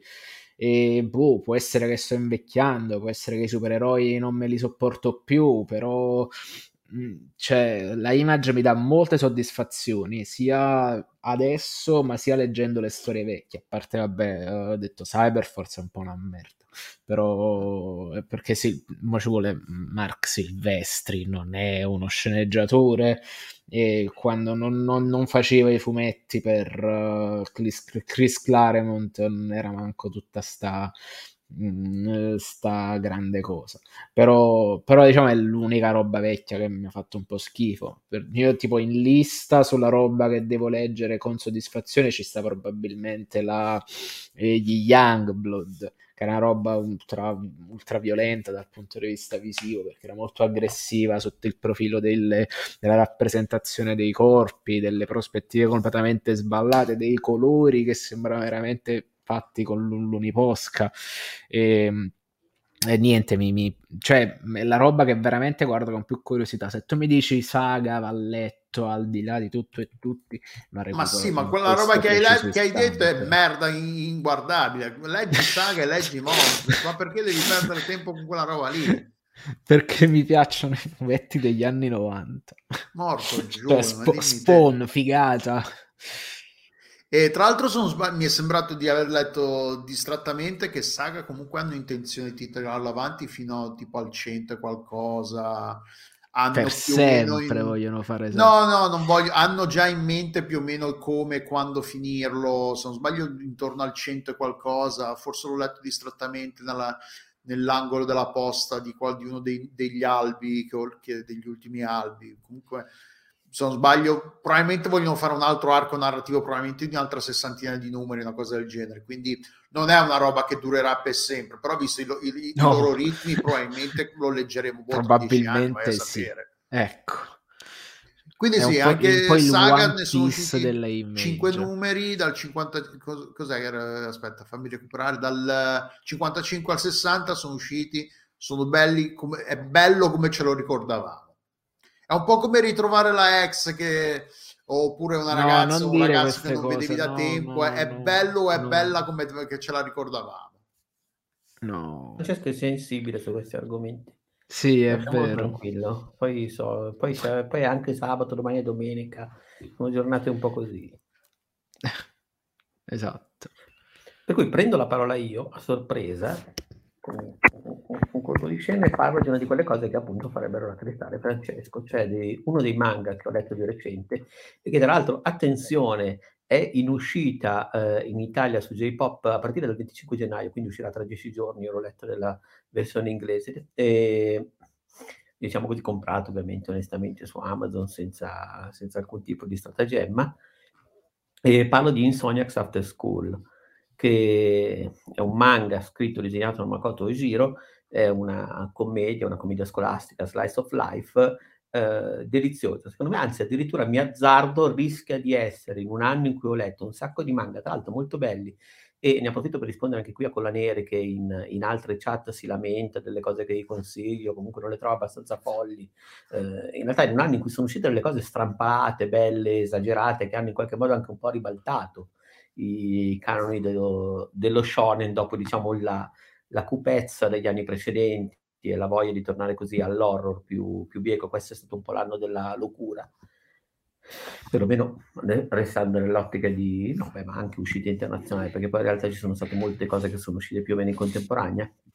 Eh, alla fine mi sono fatto tirare dentro la mia solita commedia adolescenziale con eh, con i ragazzini e eh, Insomnia Castle Cool mi è piaciuto perché, perché eh, ci sono arrivato perché era notte, volevo leggere, eh, stavo cercando qualcosa da leggere, poi io faccio sempre molta fatica a dormire, sono stato tirato dal titolo e mi sono buttato ed è effettivamente un manga che parla di insonnia, perché? Perché entrambi i protagonisti, due ragazzi che sono Nakami, che è un un liceale molto serio, posato, tranquillo, che non sta tanto dietro alle cose sociali, non è neanche, diciamo, un outsider, è semplicemente uno che va a scuola perché deve studiare, non vuole troppe rotture di scatole e è lì per fare il suo lavoro, diciamo così, si è un po' ritratto da quelle che sono le tensioni sociali e eh, magari Isaki, eh, una sua compagna, si trovano per caso nella, in un'aula abbandonata del planetario della loro scuola, era vecchio, l'aula, la sede del vecchio club di astronomia, e si trovano lì, per, in particolare lui ci va un giorno perché ci deve portare degli scatoloni per via del solito festival scolastico, per cui gli dicono vai, fai sta roba, vai su e metti a posto. Eh, lui ha problemi di insonnia, non riesce a dormire, è disperato, sono parecchi giorni, mesi, settimane che non riposa bene. Eh, scopre quest'aula e visto che ha, diciamo così, del tempo libero dopo aver portato lì eh, questi scatoloni, dice qui non mi può disturbare nessuno, un luogo segreto, nessuno si avvicina a quest'aula, perché nella scuola ci sono voci che è posseduta dai fantasmi, che è infestata, quindi è un luogo dove posso stare tranquillo. Succede quello che succede a molti di noi quando magari non abbiamo dormito, abbiamo problemi di insonnia, così, cioè troviamo un momento, un posto, una zona che sono particolarmente rilassanti, magari vi è, vi è successo anche in, ma è successo pure in macchina in passato, figuratevi e, mentre, eh, mentre tu a guidare, però. No, no, no, quello, ma mentre ero parcheggiato e aspettavo, adesso non ricordo esattamente. Però è un momento, diciamo, talmente inviolato, intatto, dove tu puoi eh, trovare quel senso di relax, assecondare quel senso di relax che magari di notte non hai, che in altre ore del giorno non puoi permetterti. E quindi lui si butta lì per terra e, e si addormenta quando praticamente scopre che però in questo posto, in quest'aula, c'è un'altra persona, cioè all'interno di una scatola di una, che ha scelto, un'altra persona che ha eletto questo luogo come momento, un luogo di riposo segreto ed è una sua compagna di classe con cui lui non ha mai veramente parlato fino a quel periodo, per sempre per l'ottica che in Giappone tutti nelle classi si fanno i fatti loro e c'è gente, ci sono compagni che quasi non si parlano per anni, però poi forse in fondo succede anche qui da noi. Comunque lui incontra questa ragazza per la quale non ha né simpatia né antipatia, è un, è un personaggio sullo sfondo nella sua vita E anche lei dice: "Guarda che io anche qui sono cioè vengo qui perché da un po' di tempo a questa parte anch'io ho problemi di insonnia, non riesco a dormire di notte e, ehm, qui trovo un un momento di relax". Quindi i 2 senza malizia, senza alcun tipo di situazione così, ehm, iniziano ad an a trovarsi lì in alcuni orari, cioè diventa il loro luogo segreto e semplicemente dormono. E una cosa che coincide è che entrambi quando dormono coincidono il sonno dell'altro, è un anche quella è una cosa che succede. Lì poi magari inizia già a insinuarsi qualcosa di romantico. Resta il fatto che comunque loro stanno in quel posto e riposano, si addormentano. Lei a un certo punto si addormenta sulle spalle di lui e anche solo per una cosa banale come sentire il battito del cuore in lontananza o cose così, lei riesce a tranquillizzarsi. Quindi per per un po' il manga procede senza, ehm, grandi scossoni, semplicemente mostrando i momenti di intimità di questi 2 ragazzi che, ehm, finalmente possono dormire in santa pace. Poi chiaramente vengono scoperti da un insegnante, la loro cosa viene un po' messa dico: "Ma insomma cosa state facendo qua? Non sarete mica non sarete mica facendo il sul Loro dicono: "No, no, in realtà così". E l'insegnante dice: "Vabbè sentite questa era la sede del club di astronomia, se volete usarla, potete farlo, però dovete fondare, cioè dovete riattivare il club di astronomia. Quindi loro decidono di, ehm, partendo da questa cosa che era l'insonnia, il disturbo del sonno, di eh, riattivare il club di astronomia. Lui impara a fotografare, ven- chiama una, una senpai che era la vecchia rappresentante del club e si fa dare delle nozioni, delle informazioni. Insomma, lui impara anche la, scopre anche la passione per la fotografia e eh, in qualche modo loro iniziano a passare tempo in questo club di astronomia dove per un po' sono gli unici membri e anche a eh, organizzarsi, si danno degli appuntamenti segreti notturni perché dicono perché in fondo noi dobbiamo eh, buttare questo tempo dell'insonnia, cioè non dobbiamo dormire di notte, cioè loro iniziano a girare per la città, per, a fare delle escursioni, a fare delle escursioni fotografiche, eh, dicendo tanto noi non dormiremmo comunque. Ed è molto bello se avete avuto problemi con l'insonnia in passato, e sono sicuro che lo avete, li avrete avuti, perché eh, soprattutto Francesco qua, secondo me è uno che ha dormito poco. Eh, è vero. È capitato. Arriva quel momento in cui tu sei stato attivo tutta la notte ed è proprio bello il modo in cui lo descrive, perché lo sa, e quando arriva l'alba lui iniziano ad assopirsi, dicono, ah ma guarda mi sta venendo sonno, lui fa, eh certo perché sta arrivando l'alba, ed è proprio quel momento lì, cioè viene in termini di luce, in termini di racconto, viene scritta molto molto bene questa, questa questo stato, diciamo, dell'essere, che è l'insonnia, e il fatto che non è che è l'insonnia ma mancanza di sonno, è il fatto che tu hai sballato il bioritmo talmente tanto che poi ti viene sonno, tu avresti una gran voglia di dormire, ma non nelle ore, diciamo, normalmente preposte al sonno. E da qui parte questo manga veramente di nuovo in cui non succede poi granché, semplicemente che questi due ragazzi imparano a conoscersi, poi ovviamente diventano sempre più intimi, però eh, tutto questo f- succede piano piano, senza malizia, anche scoprono anche, indaga anche quelle che sono le ragioni delle rispettive insonnie, perché poi chiaramente essendo due ragazzi così giovani non è solo una questione di stress, di eh, attese nei confronti del futuro e di tutto quello che può essere legato all'impostazione della scuola giapponese che mette comunque in una situazione di tensione. Eh, semplicemente entrambi hanno avuto dei problemi che hanno scatenato in un momento molto particolare le rispettive insonnie. Lui, beh, non, ma meglio non, non, non, li rivelo, li lascio poi scoprire, non è niente di eclatante, sono situazioni ordinarie, situazioni quotidiane più o meno. E si conoscono piano piano attorno a questo club, nascono, arrivano anche degli altri personaggi, eh, sono amiche di lei, un amico di lui, è molto bello anche per come la serie dà spazio ai personaggi, tra virgolette, eh, collaterali, sviluppandoli molto bene pur prendendosi pochissimo tempo per farlo e poi loro vanno, fanno un esperimento fotografico, vanno in vacanza, insomma fanno tutta una serie di esperienze, tutto partendo da questa cosa qua.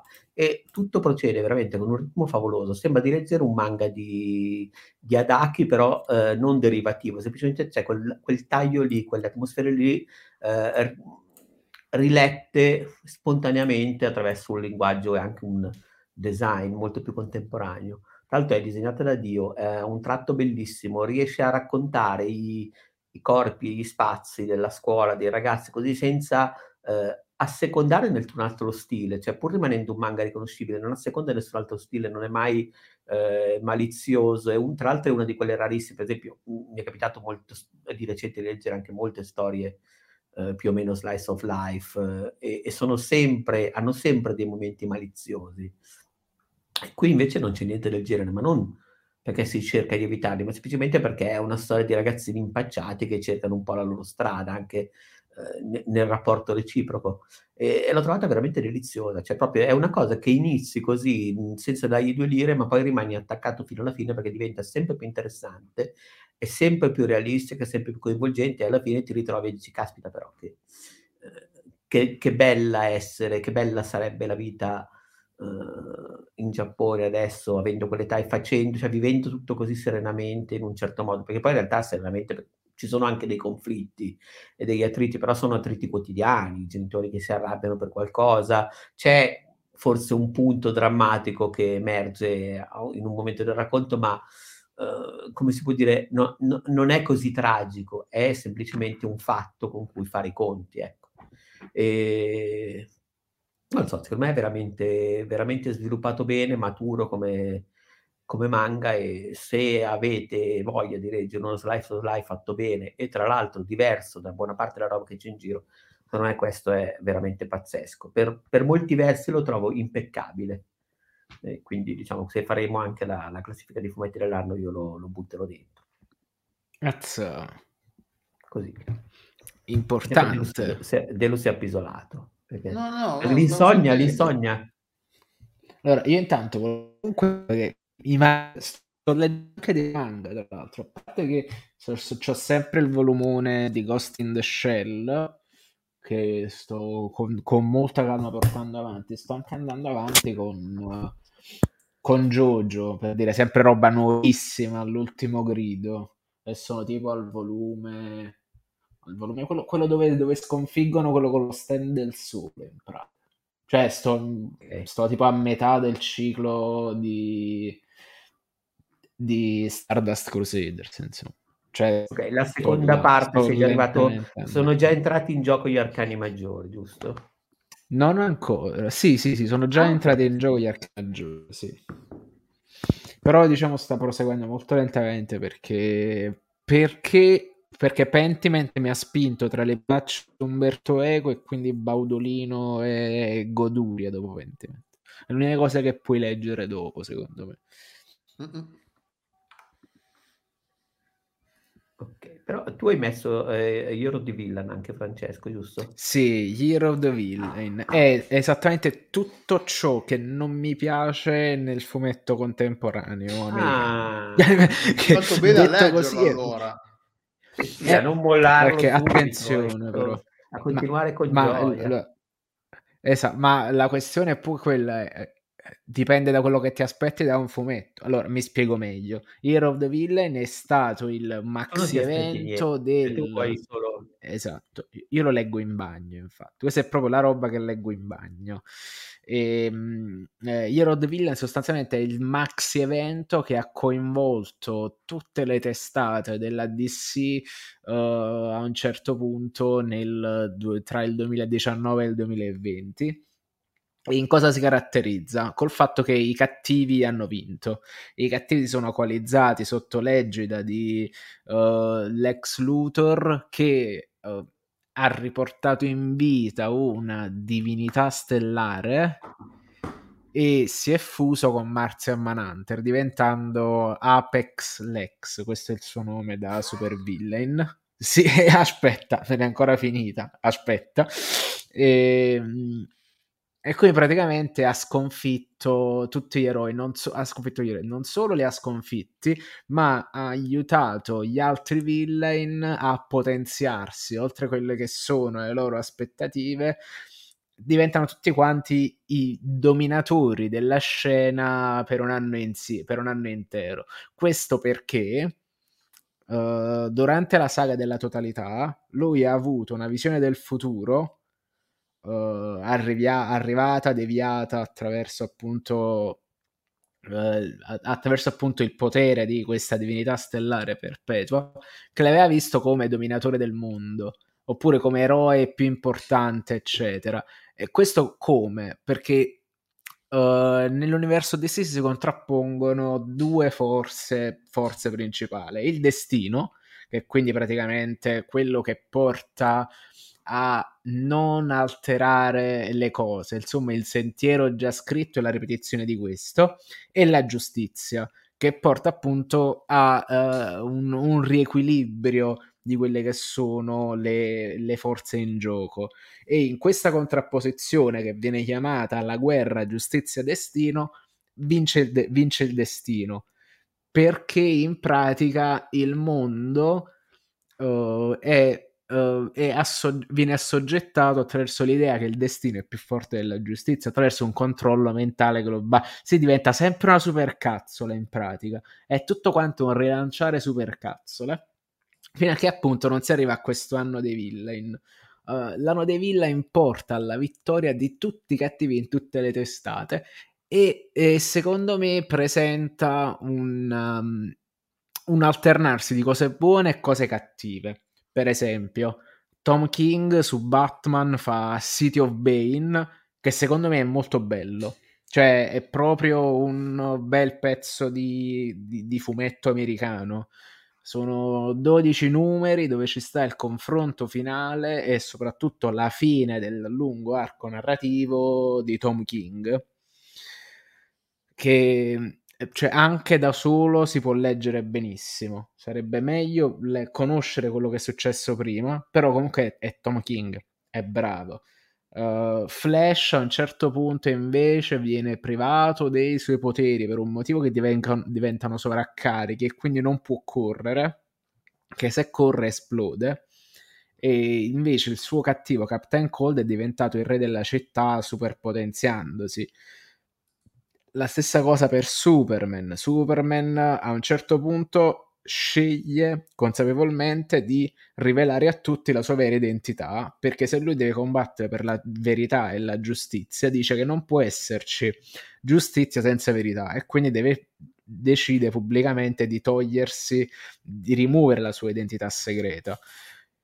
E sono tutte trame così. Alla fine, con dopo che la guerra, giustizia, destino viene vinta dal destino e c'è quest'anno dei villain, gli eroi riportano in equilibrio le forze e vanno per sconfiggere l'ex Luthor e tutto questo, se non che entra in gioco una, un paio di forze esterne che arrivano ad impa- a modificare le carte. La prima è questo super villain, anche là, che si chiama Leviathan, che è un, è, è un, uomo che ha tolto praticamente, ha tagliato la testa a tutte quelle che sono le organizzazioni segrete, quindi dell'universo DC, prendendone il possesso e reclutando gente, che diventano appunto i Manhunter.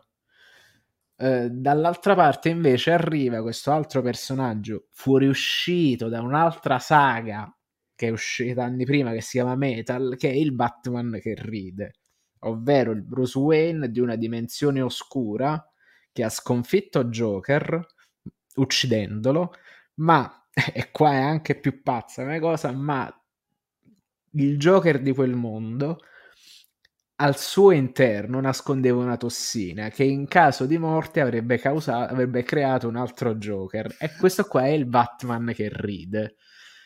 Che, che attenzione, riesce a battere l'ex Luthor nel momento in cui ci sta questo confronto. Perché Ma Batman che questo... ride non, non, arriva da quel mega crossover che era metal, tipo metal sarcazzo. Uh, lo, prima c'è Met, esatto, Metal e poi Death Metal che è uscito nel 2021. E diciamo questo anno dei villain e collega idealmente Metal a Death Metal è, è complicatissimo ed è, per, e, soprattutto con questa supercazzola perché non mi piace la serializzazione a fumetti contemporanei?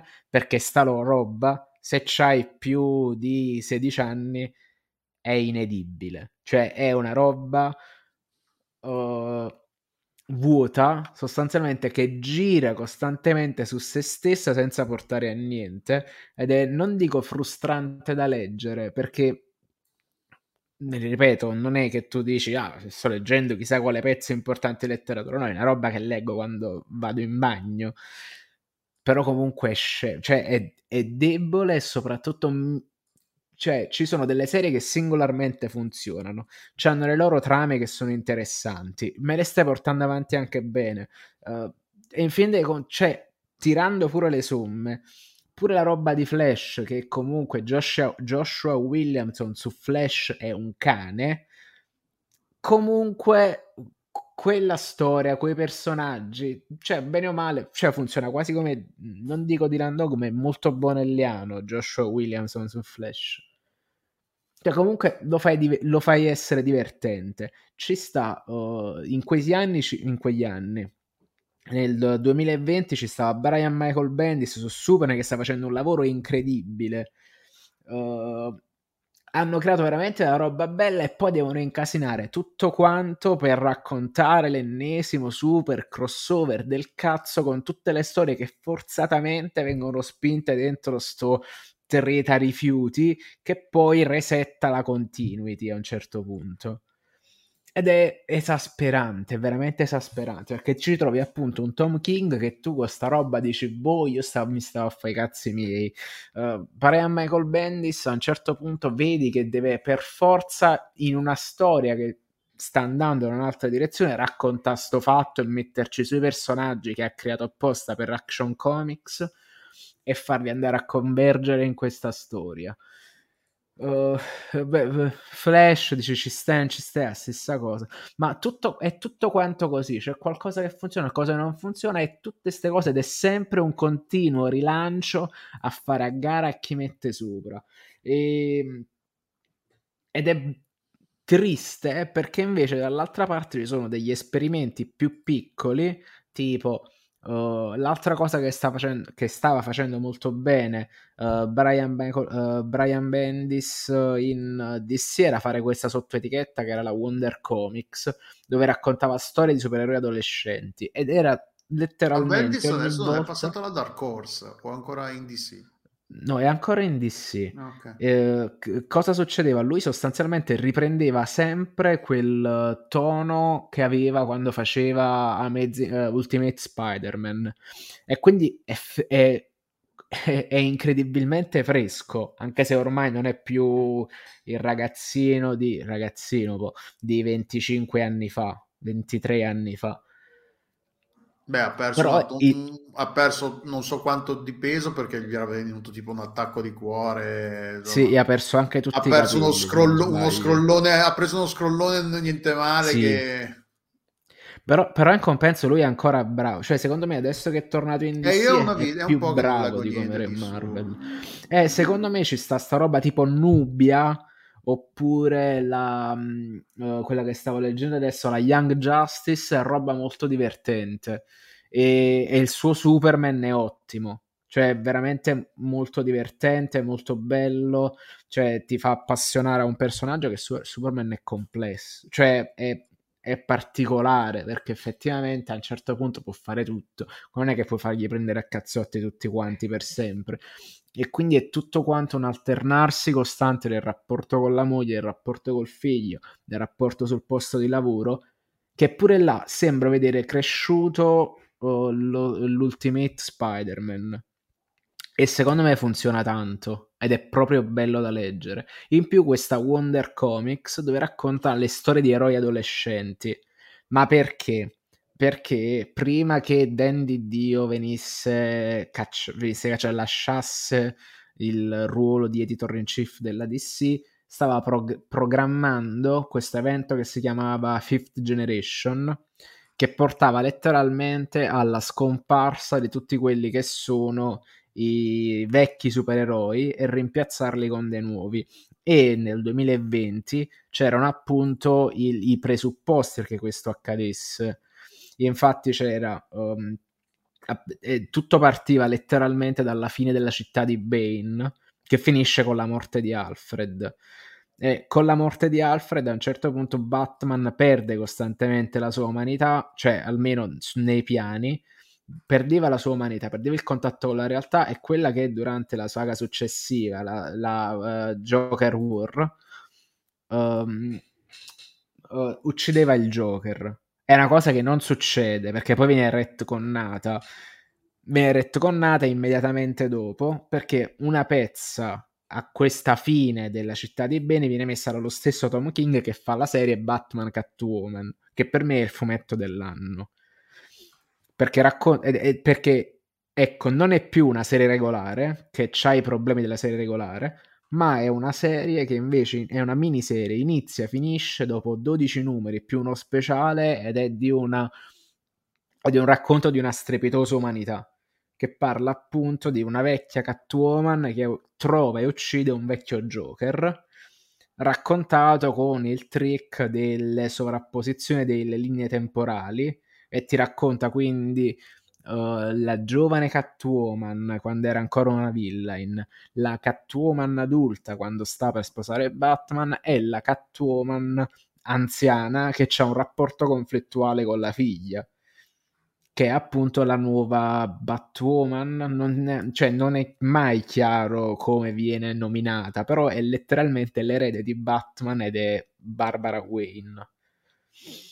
E, ed è molto bello, però appunto Year of the Villain è una palla al cazzo, una palla al cazzo, è problematico, è, è sconnesso anche, perché poi alla fine non c'è qua, cioè le varie testate le une con gli altri, a un certo punto arrivano ad un finale, ma quel finale comunque non è risolutivo per quella che è la storia, perché poi la saga che inizia dopo è, è, come se staccasse in quel momento e ti iniziasse un altro fatto. Quindi l'epilogo di questa cosa è incredibilmente, cioè ha uno sviluppo involuto, è, ehm, è farraginoso, cioè si vede che sostanzialmente tu stai cercando di, string, di spremere tutte queste storie attraverso una specie di grosso tubetto di dentifricio, una sacca poche, solo che tu non è proprio crema al cioccolato quella che esce, ecco, è complicato e secondo me questa complicazione, almeno nelle mie condizioni attuali,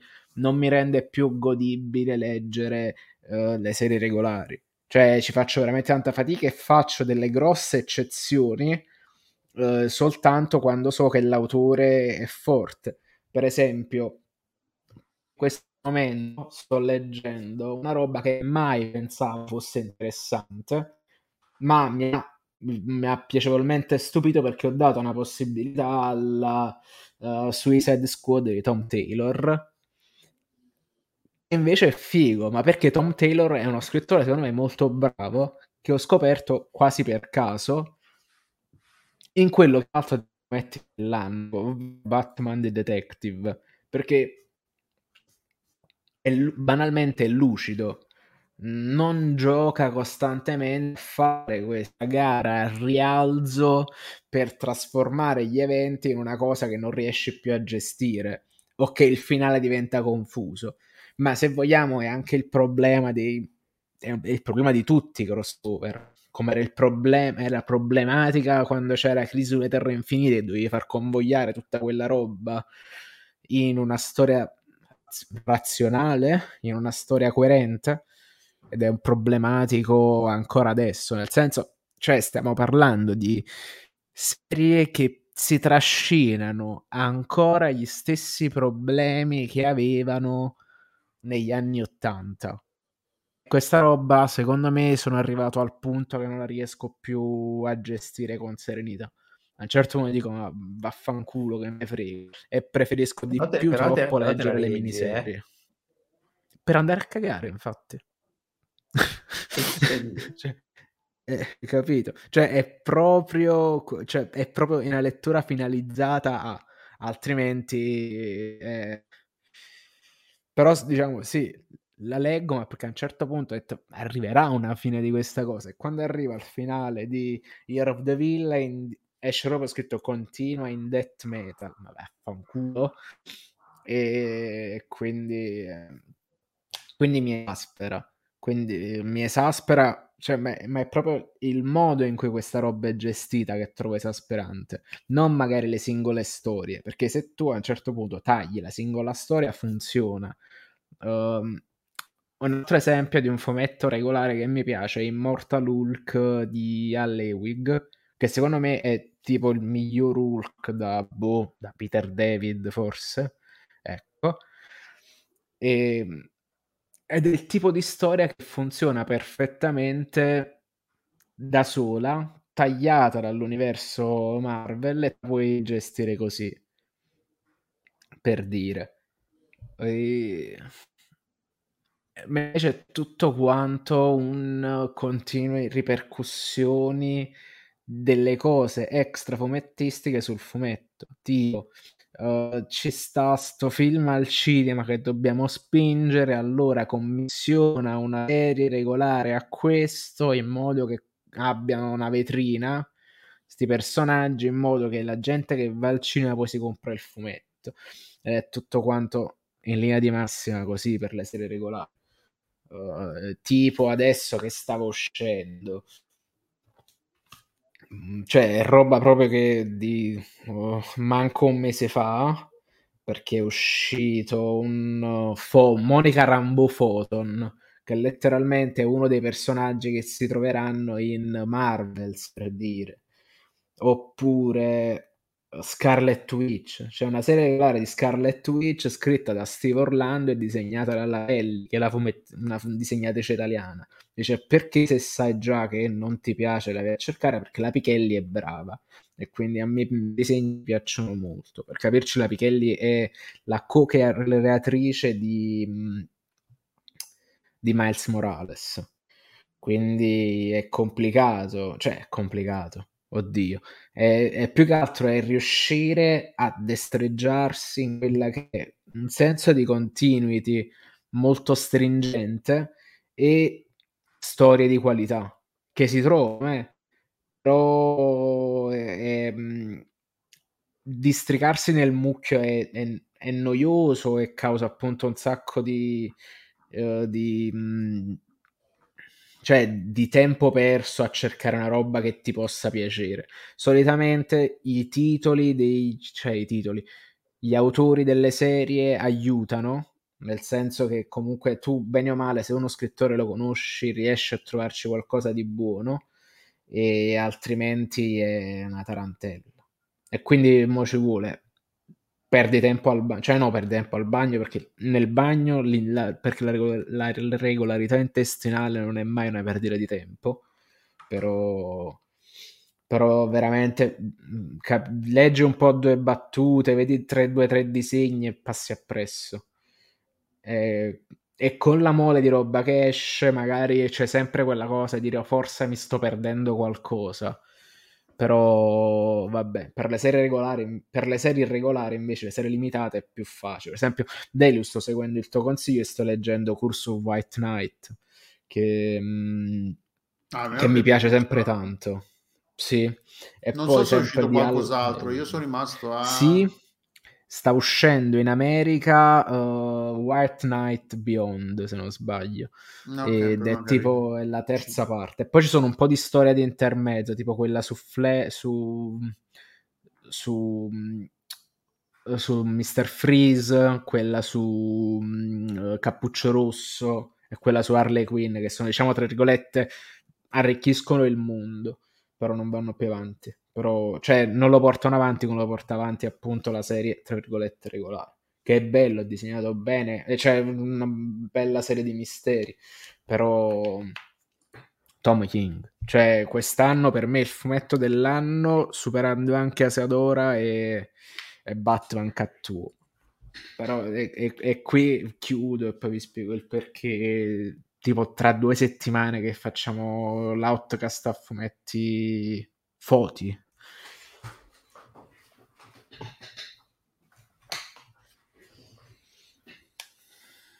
Quindi è finito? Sì, ho finito. Sì. Ah, okay. Era un lungo sproloquio di cose che non mi... Cioè, però è, è corretto secondo me chiamarlo Year of the Villain perché è la somma di un anno di robaletta. Quindi ci stava, secondo me fare un po' un punto no, della situazione. No, non ti ho fermato anche perché era diventata una cosa mistica, avevi anche la luce fusa, una roba alla Lynch, quindi ti ho, ti ho lasciato andare in sì. coscienza. Però sì, adesso passerei a Delu che ha i suoi ultimi due argomenti. Aspetta che devo recuperare la scaletta, dov'è che siamo? Siamo a, dunque, eh, hai segnato Far Sector e The Night Eater. Ah, ecco, allora. Non c'è, correggimi se hai qualcos'altro. No, no, no, non ho letto nient'altro. Adesso sto, sto leggendo un romanzo giapponese adesso, in, in inglese, Quindi... però sto leggendo un romanzo giapponese. Eh, cominciamo da The Night Eaters che si ricollega a Monstres perché è un, um, è un volume scritto da Marjorie Liu e disegnato da Sana, eh, Sana Takeda. Sa, Sa, Sana Takeda si chiama, aspetta, fammi... Uh, sì, Sana Takeda, che sono le autrici di Monstres. E questo qua è un, una roba che hanno pubblicato per... Tra l'altro non è pubblicato col, per la Image, è pubblicato da... da, da, da Uh, da qualcun altro, non mi ricordo chi, chi, lo pubblica, però non glielo ha pubblicato la Image.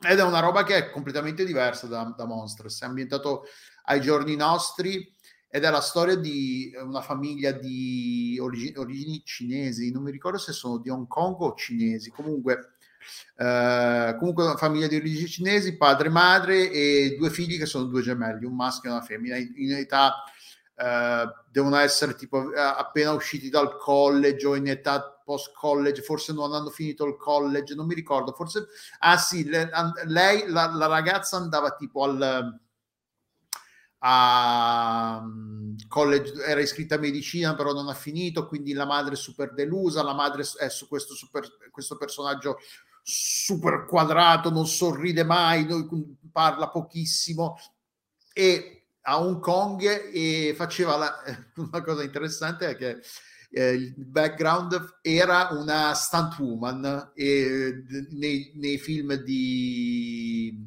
arti marziali eh, del, locali. E poi si trasferisce, incontra il, il, marito, si trasferiscono in America e vanno, si costruiscono una vita in America. Cosa succede? Succede che c'è questa, davanti alla, alla casa dove abitano, c'è questa, questa casa monofamiliare che è comunque in, abbandonata da diverso tempo, è coperta, il giardino è un disastro, ci sono eh, alberi... Eh, erbacce dappertutto. La casa non riescono a venderla perché eh, in passato è stato eh, teatro di un omicidio da parte del mar- il marito ha ucciso la moglie. No, aspetta, la moglie è stata uccisa e il marito è sopravvissuto, però ha perso un arto, una mano, non mi ricordo bene, una cosa del genere. Quindi, cioè, è un po' difficile vendere una casa del genere. Quindi, sta casa non riescono mai a venderla. Succede che la, la, la mamma, la moglie del, della famiglia, decide di, di investigare, di eh, esplorare la casa e scopre che c'è dietro un fatto eh, sovrannaturale, ci sono i demoni di mezzo, un casino, una cosa e l'altra. Senza entrare troppo, senza raccontare troppo della storia, è fondamentalmente un libro, è, è il primo volume di una trilogia è piuttosto lungo, è tipo 160 pagine, una roba del genere. Quindi è, un, è una roba, è un, una roba corposa, non è un, un 30 pagine di, del, da una, di un albo regolare. Eh, è una roba che eh, a, a me l'horror su pagina non fu, me, per quanto io sia super fifone, l'horror su pagina sia in forma scritta che in forma, diciamo, come in questo caso disegnata non funziona, non è una cosa che mette paura, non, magari non ho mai letto niente di particolarmente paura, però It l'avevo letto da ragazzino, non è che mi avesse messo paura, l'avevo letto tranquillamente, non mi aveva messo, fatto vedere gli incubi da ragazzino. Eh, e questo, anche in questo caso dovrebbe essere una cosa un po' che affonda nell'horror. Anche Monsters, anche per certi versi, ce l'ha alcuni momenti che è profondamente horror, che ha delle cose visivamente aggressive e impressionanti magari.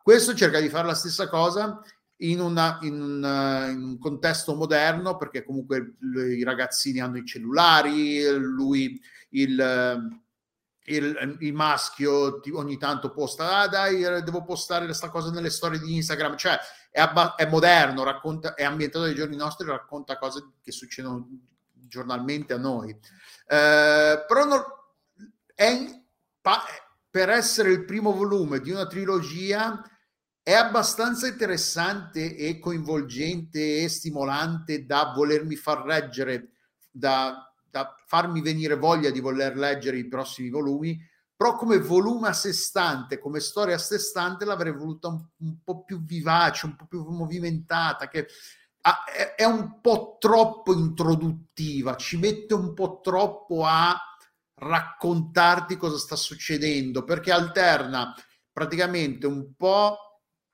tra le, le, la storia dei giorni nostri e il, il viaggio, che, il percorso che ha portato il padre e la madre a trasferirsi dalla Cina agli Stati Uniti, quindi racconta un po', piano piano scopri che, chi sono, chi non sono, cosa gli è successo e tutto il resto. Eh, e sullo sfondo c'è appunto questa storia sovrannaturale o d'horror di questo marito che, che, è sopravvissuto, la moglie, ci sono le bambole, ci sono queste bambole, le bambole super, ovviamente super uh, inquietanti che girano la testa, queste cose qua. Eh, è difficile.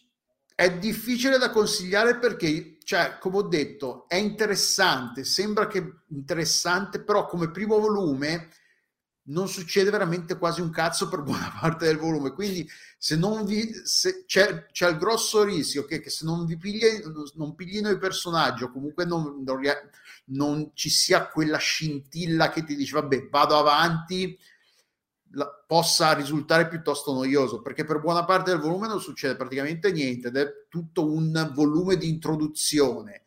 Però e capisco che siano tre volumi e che quindi ci, lo, si siano si siano tenuti lo spazio e il tempo per esplorare e sviluppare ulteriormente la storia.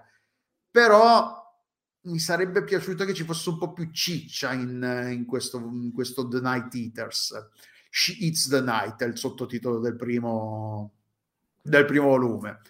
So, non ho idea di quando uscì, è appena uscito, è letteralmente uscito tipo a, fine novembre, una cosa del genere. Quindi lo, ho scoperto che era uscito perché ne parlavano ne, mi sembra nell'ultimo volume di Monstres dicevano ah, abbiamo anche tra l'altro mi piace questa cosa che si facevano gli Comics non... è molto comodo sì Image Comics non gli dica ma che cazzo fate non, non ve la pubblichiamo noi e vi, vi, mettete anche a parlare della roba che non vi Image Comics che, che permette tranquillamente a, agli autori di parlare di roba che pubblicano per altri per altri perché la image editori. è il posto più bello dove lavorare ricordiamoci sì, che nasce proprio sì. con eh, questo questa, intento cioè io ho scoperto appunto che di quest, delle, dell'esistenza leggendo una roba leggendo la, la, nella posta se non sbaglio de, de, de, dell'ultimo numero di di Monsters è uscito eh, io l'ho preso un po' sulla fiducia perché Marjorie Lewis e Takeda mi piacciono un botto per quello che hanno fatto su, su Monsters. Non avevo letto recensioni, avevo letto a grandi linee la trama, avevo letto che era una roba horror. A me l'horror su carta, come, come ho detto, su, su, film non ne guardo, però leggere lo, lo, lo, leggo tranquillamente. E questo, boh, non lo so, forse non sono il pubblico giusto nel, che si impressiona, forse se non so, se non se non vengo preso dalla parte horror della storia, forse rimango un po', rimane il resto narrativo, il resto narrativo è un po', un po lento. I person- la madre è un po' troppo veramente eh, stereotipata, questo personaggio super duro, super freddo, super, che sem- non, sembra non aver mai dato un bacino, mai aver accarezzato i propri figli. Poi si lo spiega un po' perché, però ci metto un po' troppo a farti capire cosa sta succedendo, a farti capire chi sono i personaggi. E non è brutto, però è, è un po' lento, l'ho trovato, ecco, sì. Quindi, cioè, magari segnatevelo e se quando usciranno i tre volumi, gli altri due volumi, magari è meglio leggerlo tutto insieme che quindi eh, si sente meno questa cosa del volume in- introduttivo che ci mette un po' a carburare. Perché poi agli altri due, ok, va bene, eh, preso come volume a sé, a, a sé, stante e non sapendo poi tra l'altro quando arrivano, il, quando arrivano arriveranno gli altri due, immagino tra un anno, faranno un anno, faranno sei mesi di Monsters e eh, poi questo, sei mesi di Monsters e poi questo, quindi a, a, Natale 2023 uscirà il prossimo volume, a Natale 2024 uscirà il terzo, boh, però, boh, sì, segnatevelo, però magari aspettate a vedere che, che aspetti, aspettate che escano gli altri due per, per essere sicuri che ne valga la pena. Io non sono pentito di averlo letto, però anche mi, sare, mi aspettavo di più, lo, mi, speravo che fosse, mi sarei aspettato che fosse un pochino più, più movimentato, più vivace, ecco. Invece Parsector? The Night Eaters numero uno. E oh. poi chiudiamo con Far Sector. Far Sector invece è uscito nel 2019, se non ricordo male. Fammi... Sì, ah. è uscito nel 2019. Pubblicato dal 2019 al 2021. Ed è scritto okay. da NK Jemisin, che è un'attrice eh, di, fa- di fantascienza sì. e, e, fantasy. Ha, è, è, super famosa nel, tra gli appassionati del genere perché ha pubblicato un, un, un po' di roba che è un sacco ha vinto svariati Hugo Awards, World Fantasy Award, Locus for Best First Novel, poi c'è la trilogia, eh, la, la, trilogia, cioè è una... La trilogia che... Terra Infranta. Eh, come? Trilogia della Terra Infa- Infranta. Ecco, in italiano è una che, nel, che è una famosa nel, nell'ambiente del degli, auto, degli, appassionati di fantascienza e fantasy. Quindi che si sia che abbia scritto una roba per fumetti è super è, è una cosa bella e interessante. E Far Sector è un è ambientato nel mondo DC, la protagonista è Sojourner Mullen, che è una eh, lanterna verde. Io allora, ne, io delle lanterne verdi ho scoperto re, relativamente recentemente che di lanterne verdi ce n'è più di una che sono, arrivano eh, da sì. pianeti diversi, che sono una sorta di forza nato intergalattica che vanno a risolvere problemi, che sono una sorta di polizia internazionale. Sono a metà strada tra, la, tra i caschi blu della Nato eh, no, sì, del, del, delle Nazioni Unite e eh, l'Interpol, sono un po' sta cosa qua. Esatto. E eh, lei è una de, de, de, di queste lanterne verdi, con la particolarità che ha un anello un po' diverso dal solito, anche qua io ho delle lanterne verdi, quindi non ho idea di come si, eh, si vada a inserire ti posso nella posso illuminare letteralmente. No, vabbè, non ho idea tipo... del, di, come si vada a, di come vada a inserirsi questa storia nella continuity e di come si vada a inserire il suo anello particolare nella continuity, se poi l'hanno usato in, in altre storie, se il personaggio Guarda, esisteva prima o no. Questo è esattamente una di quelle storie che ti dicevo prima per il fatto che è figa perché si fa i fatti suoi rispetto alla continuity. Tra l'altro la continuity della Lanterna Verde negli ultimi anni è particolarmente incasinata perché cioè, il suo personaggio principale, Jordan, è un po', po problematico, perché in realtà è uno stronzo, è, è, universalmente riconosciuto come stronzo, ma il suo secondo, che è John Stewart, che invece è uno dei primi eroi della DC di colore, e invece ha avuto un ritorno abbastanza importante per quelle che sono le tematiche del contemporaneo e quindi il personaggio di Al Jordan è stato un poco allontanato, ha avuto una chiusa con una serie scritta a Grant Morrison, secondo me molto buona, e si è focalizzato molto negli ultimi anni su John Stewart. Uh, questo, per, questa serie invece si fa letteralmente i fatti suoi. Ed è, sì, infatti, me, io, è, è io non sapevo niente, non so ancora niente, non è che mi sono poi andato a recuperare, l'ho presa come una cosa a sé stante ed è eh, la storia. Sojourner Mullen viene, viene inviata su questo pianeta particolare dove ci sono tre razze che hanno combattuto per uh, una guerra sanguinosissima tra di loro e per raggiungere la pace, per raggiungere, per riuscire a convivere hanno usato quello che è l'emotional exploit, mi sembra che lo chiamino, che fondamentalmente hanno rimosso le emozioni, hanno mm-hmm. questo, questo impianto genetico che le tre razze, che tra l'altro sono tre razze particolari, che hanno una è una razza completamente virtuale che, che si manifesta nel mondo reale, eh, virtuale nel senso digitale, non virtuale, virtuale nel senso digitale, che vivono eh, nel, nel, in rete, che, che, si manifestano nel mondo reale, ma non è facilissimo per loro manifestarsi, quindi lo possono fare solo i più abbienti, i più abbienti, i più fortunati, quelli che hanno più soldi, diciamo. E Sojourner Merlin è, inventa, è inviata su questo pianeta per risolvere un caso di omicidio. Il primo caso di omicidio, non so quanti centinaia di anni sul pianeta, perché appunto è un pianeta senza emozioni, quindi non succede fondamentalmente un cazzo, sono tutti tranquilli, sono tutti bombati di droghe, fondament- come se fossero sottosedativi 24 ore su 24. E sono 12 numeri disegnati e scritti da Dio, è una serie della miniserie della Madonna, è meravigliosa, è una roba tra l'altro come spesso accade nella fantascienza, nel fantasy migliori, eh, riflette un metaforone sulle, sulle, cose, sulle nostre cose moderne, sulle nostre situazioni del mondo eh, contemporaneo. Sojourner Merlin, tra l'altro, è un persona, il personaggio principale di colore, è un ex, sì. è un ex soldata che era andata in, uh, nel, nella guerra del Golfo in Afghanistan, Afghanistan, non mi ricordo. Comunque è un ex marine che poi è diventata una poliziotta che eh, ha, ha, lasciato la, le, le, le la forza di polizia quando un collega ha, riempi- ha gonfiato di botte non mi ricordo chi.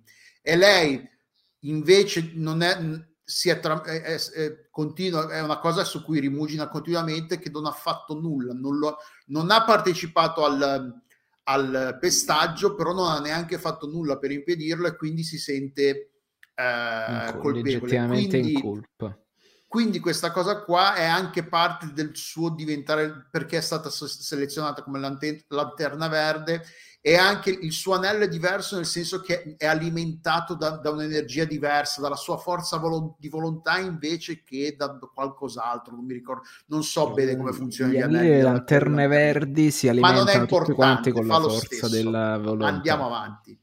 Eh, comunque no, Figo è una figata. Comunque, eh. Se non l'avete letto, leggetelo perché è veramente... Tra l'altro ha vinto il Luga Award nel 2022, quindi tecnicamente potrei anche contarlo come eh, fumetto dell'anno, visto che è stato Adesso vediamo quando è uscito. Però no, è veramente, veramente bellissimo. È disegnato da Dio. Vediamo chi è che, lo, che l'ha disegnato.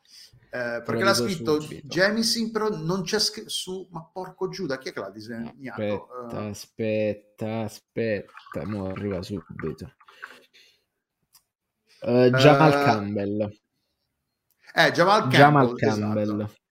E è disegnato da Dio, è meraviglioso, è scritto benissimo, è una delle cose più belle che abbia letto negli, negli, ultimi, negli ultimi, tempi, ma proprio a, proprio a livello di roba letta, che sia fumetto che sia libro, è veramente clamorosa. Il, il, il, questa cosa delle, delle, tre razze, ognuna hanno tutte queste particolarità, i personaggi sono super interessanti, sviluppati bene. Le, una delle, le, per dire il fatto che non abbiano emozioni, una delle, cioè una, la valuta di scambio con cui si pagano le cose sono i meme perché sono cose, crea- sono cose che generano emozioni, cose, e quelli più, quelli più di valore, quelli più ricercati sono i meme che arrivano dalla Terra, e perché sono creati da gente che ha ancora l'emozione, mentre quelli creati sul, sulla The City Enduring si chiama la, la città.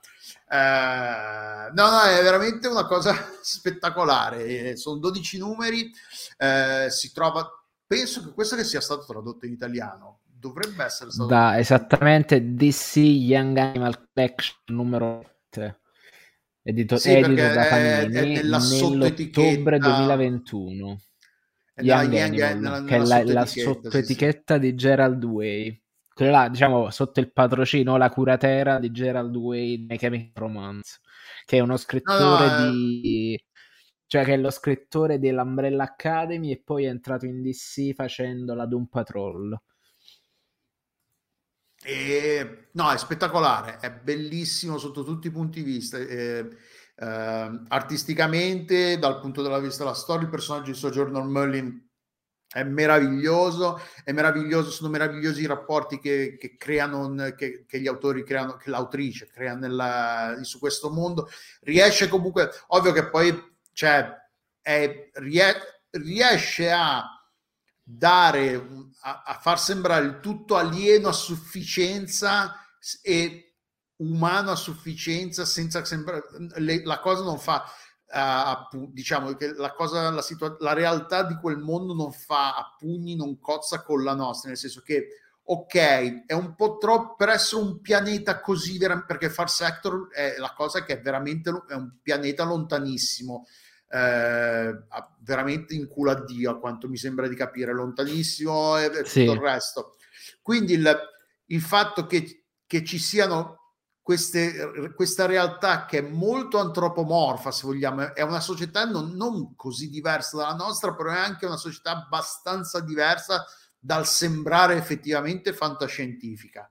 Eh, e le, Sojourner Merlin si ritrova, perché tra l'altro mi sembra di capire che sia una, una lanterna verde non, con poca esperienza comunque una, si ritrova in una situazione un po' più difficile più, più difficile di quanto si sarebbero aspettati perché poi ci sono complicazioni politiche ci sono eh, complotti vari no no straconsigliata proprio a mani basse, non eh, mollate tutto quello che state leggendo perché ne vale veramente la pena, è bellissima, una roba spettacolare che sapevo che era bella perché ce l'avevo in lista da un bel po' perché ne avevo, aveva vinto diversi premi e comunque era, sì, era, era, era stata messa su diverse uno liste. dei fumetti dell'anno del 2021 eh, quindi, però no, è veramente, veramente, veramente, veramente bello sotto tutti i punti di vista, sia dei disegni artistico, dal punto di vista estetico, del guardarlo, che de, della storia, dei personaggi e tutto, perché è una roba veramente spettacolare. Quindi straconsigliato a, a mani bassissime proprio. Va bene, grazie mille Delu, direi che era l'ultimo argomento, siamo anche andati abbastanza tranquilli, tutto sommato. Cioè, è un eh, orario, sì, è spaventosamente... sì, comunque, manca Luca. Un saluto sì. e un abbraccio a Luca Cerutti, il gran sì. Che infatti, e... guarda, noi abbiamo parlato di Tet, ne abbiamo parlato di... No, è stato anche, anche io quando ho parlato del manga giapponese, ne ho parlato come di un manga delicato, non Morigera- siamo morigerati, siamo... E cambia tutto, perché sai, se non c'è lui, è... in genere, se no diventa tutto molto più zozzo e, e... e inopportuno, soprattutto di questi tipi. Va bene, Grazie mille per averci ascoltato. Eh, I prossimi podcast dovrebbero essere settimana prossima il appuntamento con uh, il l'Outcast Weekly, eh, martedì, corretto? Mm-hmm. Sì, abbiamo il martedì l'Outcast il... Weekly e poi la sera invece facciamo la grande abbuffata. Che qua sarebbe ah, interessante riuscire a partecipare, Peduz. Poi ci sarà cioè, la grande il... buffata è proprio il film tuo. Sì, sì, sì, lo so, poi figurati, mi sono anche letto il tuo pezzo e mi è, venuta, mi è venuta voglia, diciamo. Poi ci sarà il popcorn settimanale, giovedì, e eh, se non sbaglio potrebbe essere anche giovedì sera c'è il, un, il 19 c'è il Goti dobbiamo definire ancora aspettiamo che comunque lunedì Maderna confermi tutto dovrebbe esserci il podcast sui migliori giochi dell'anno Direi che comunque è tutto per questo giro. Grazie mille a chiunque ci abbia ascoltato di qualsiasi nazionalità, genere, eccetera, eccetera. E alla prossima e ciao. Ciao. Ciao.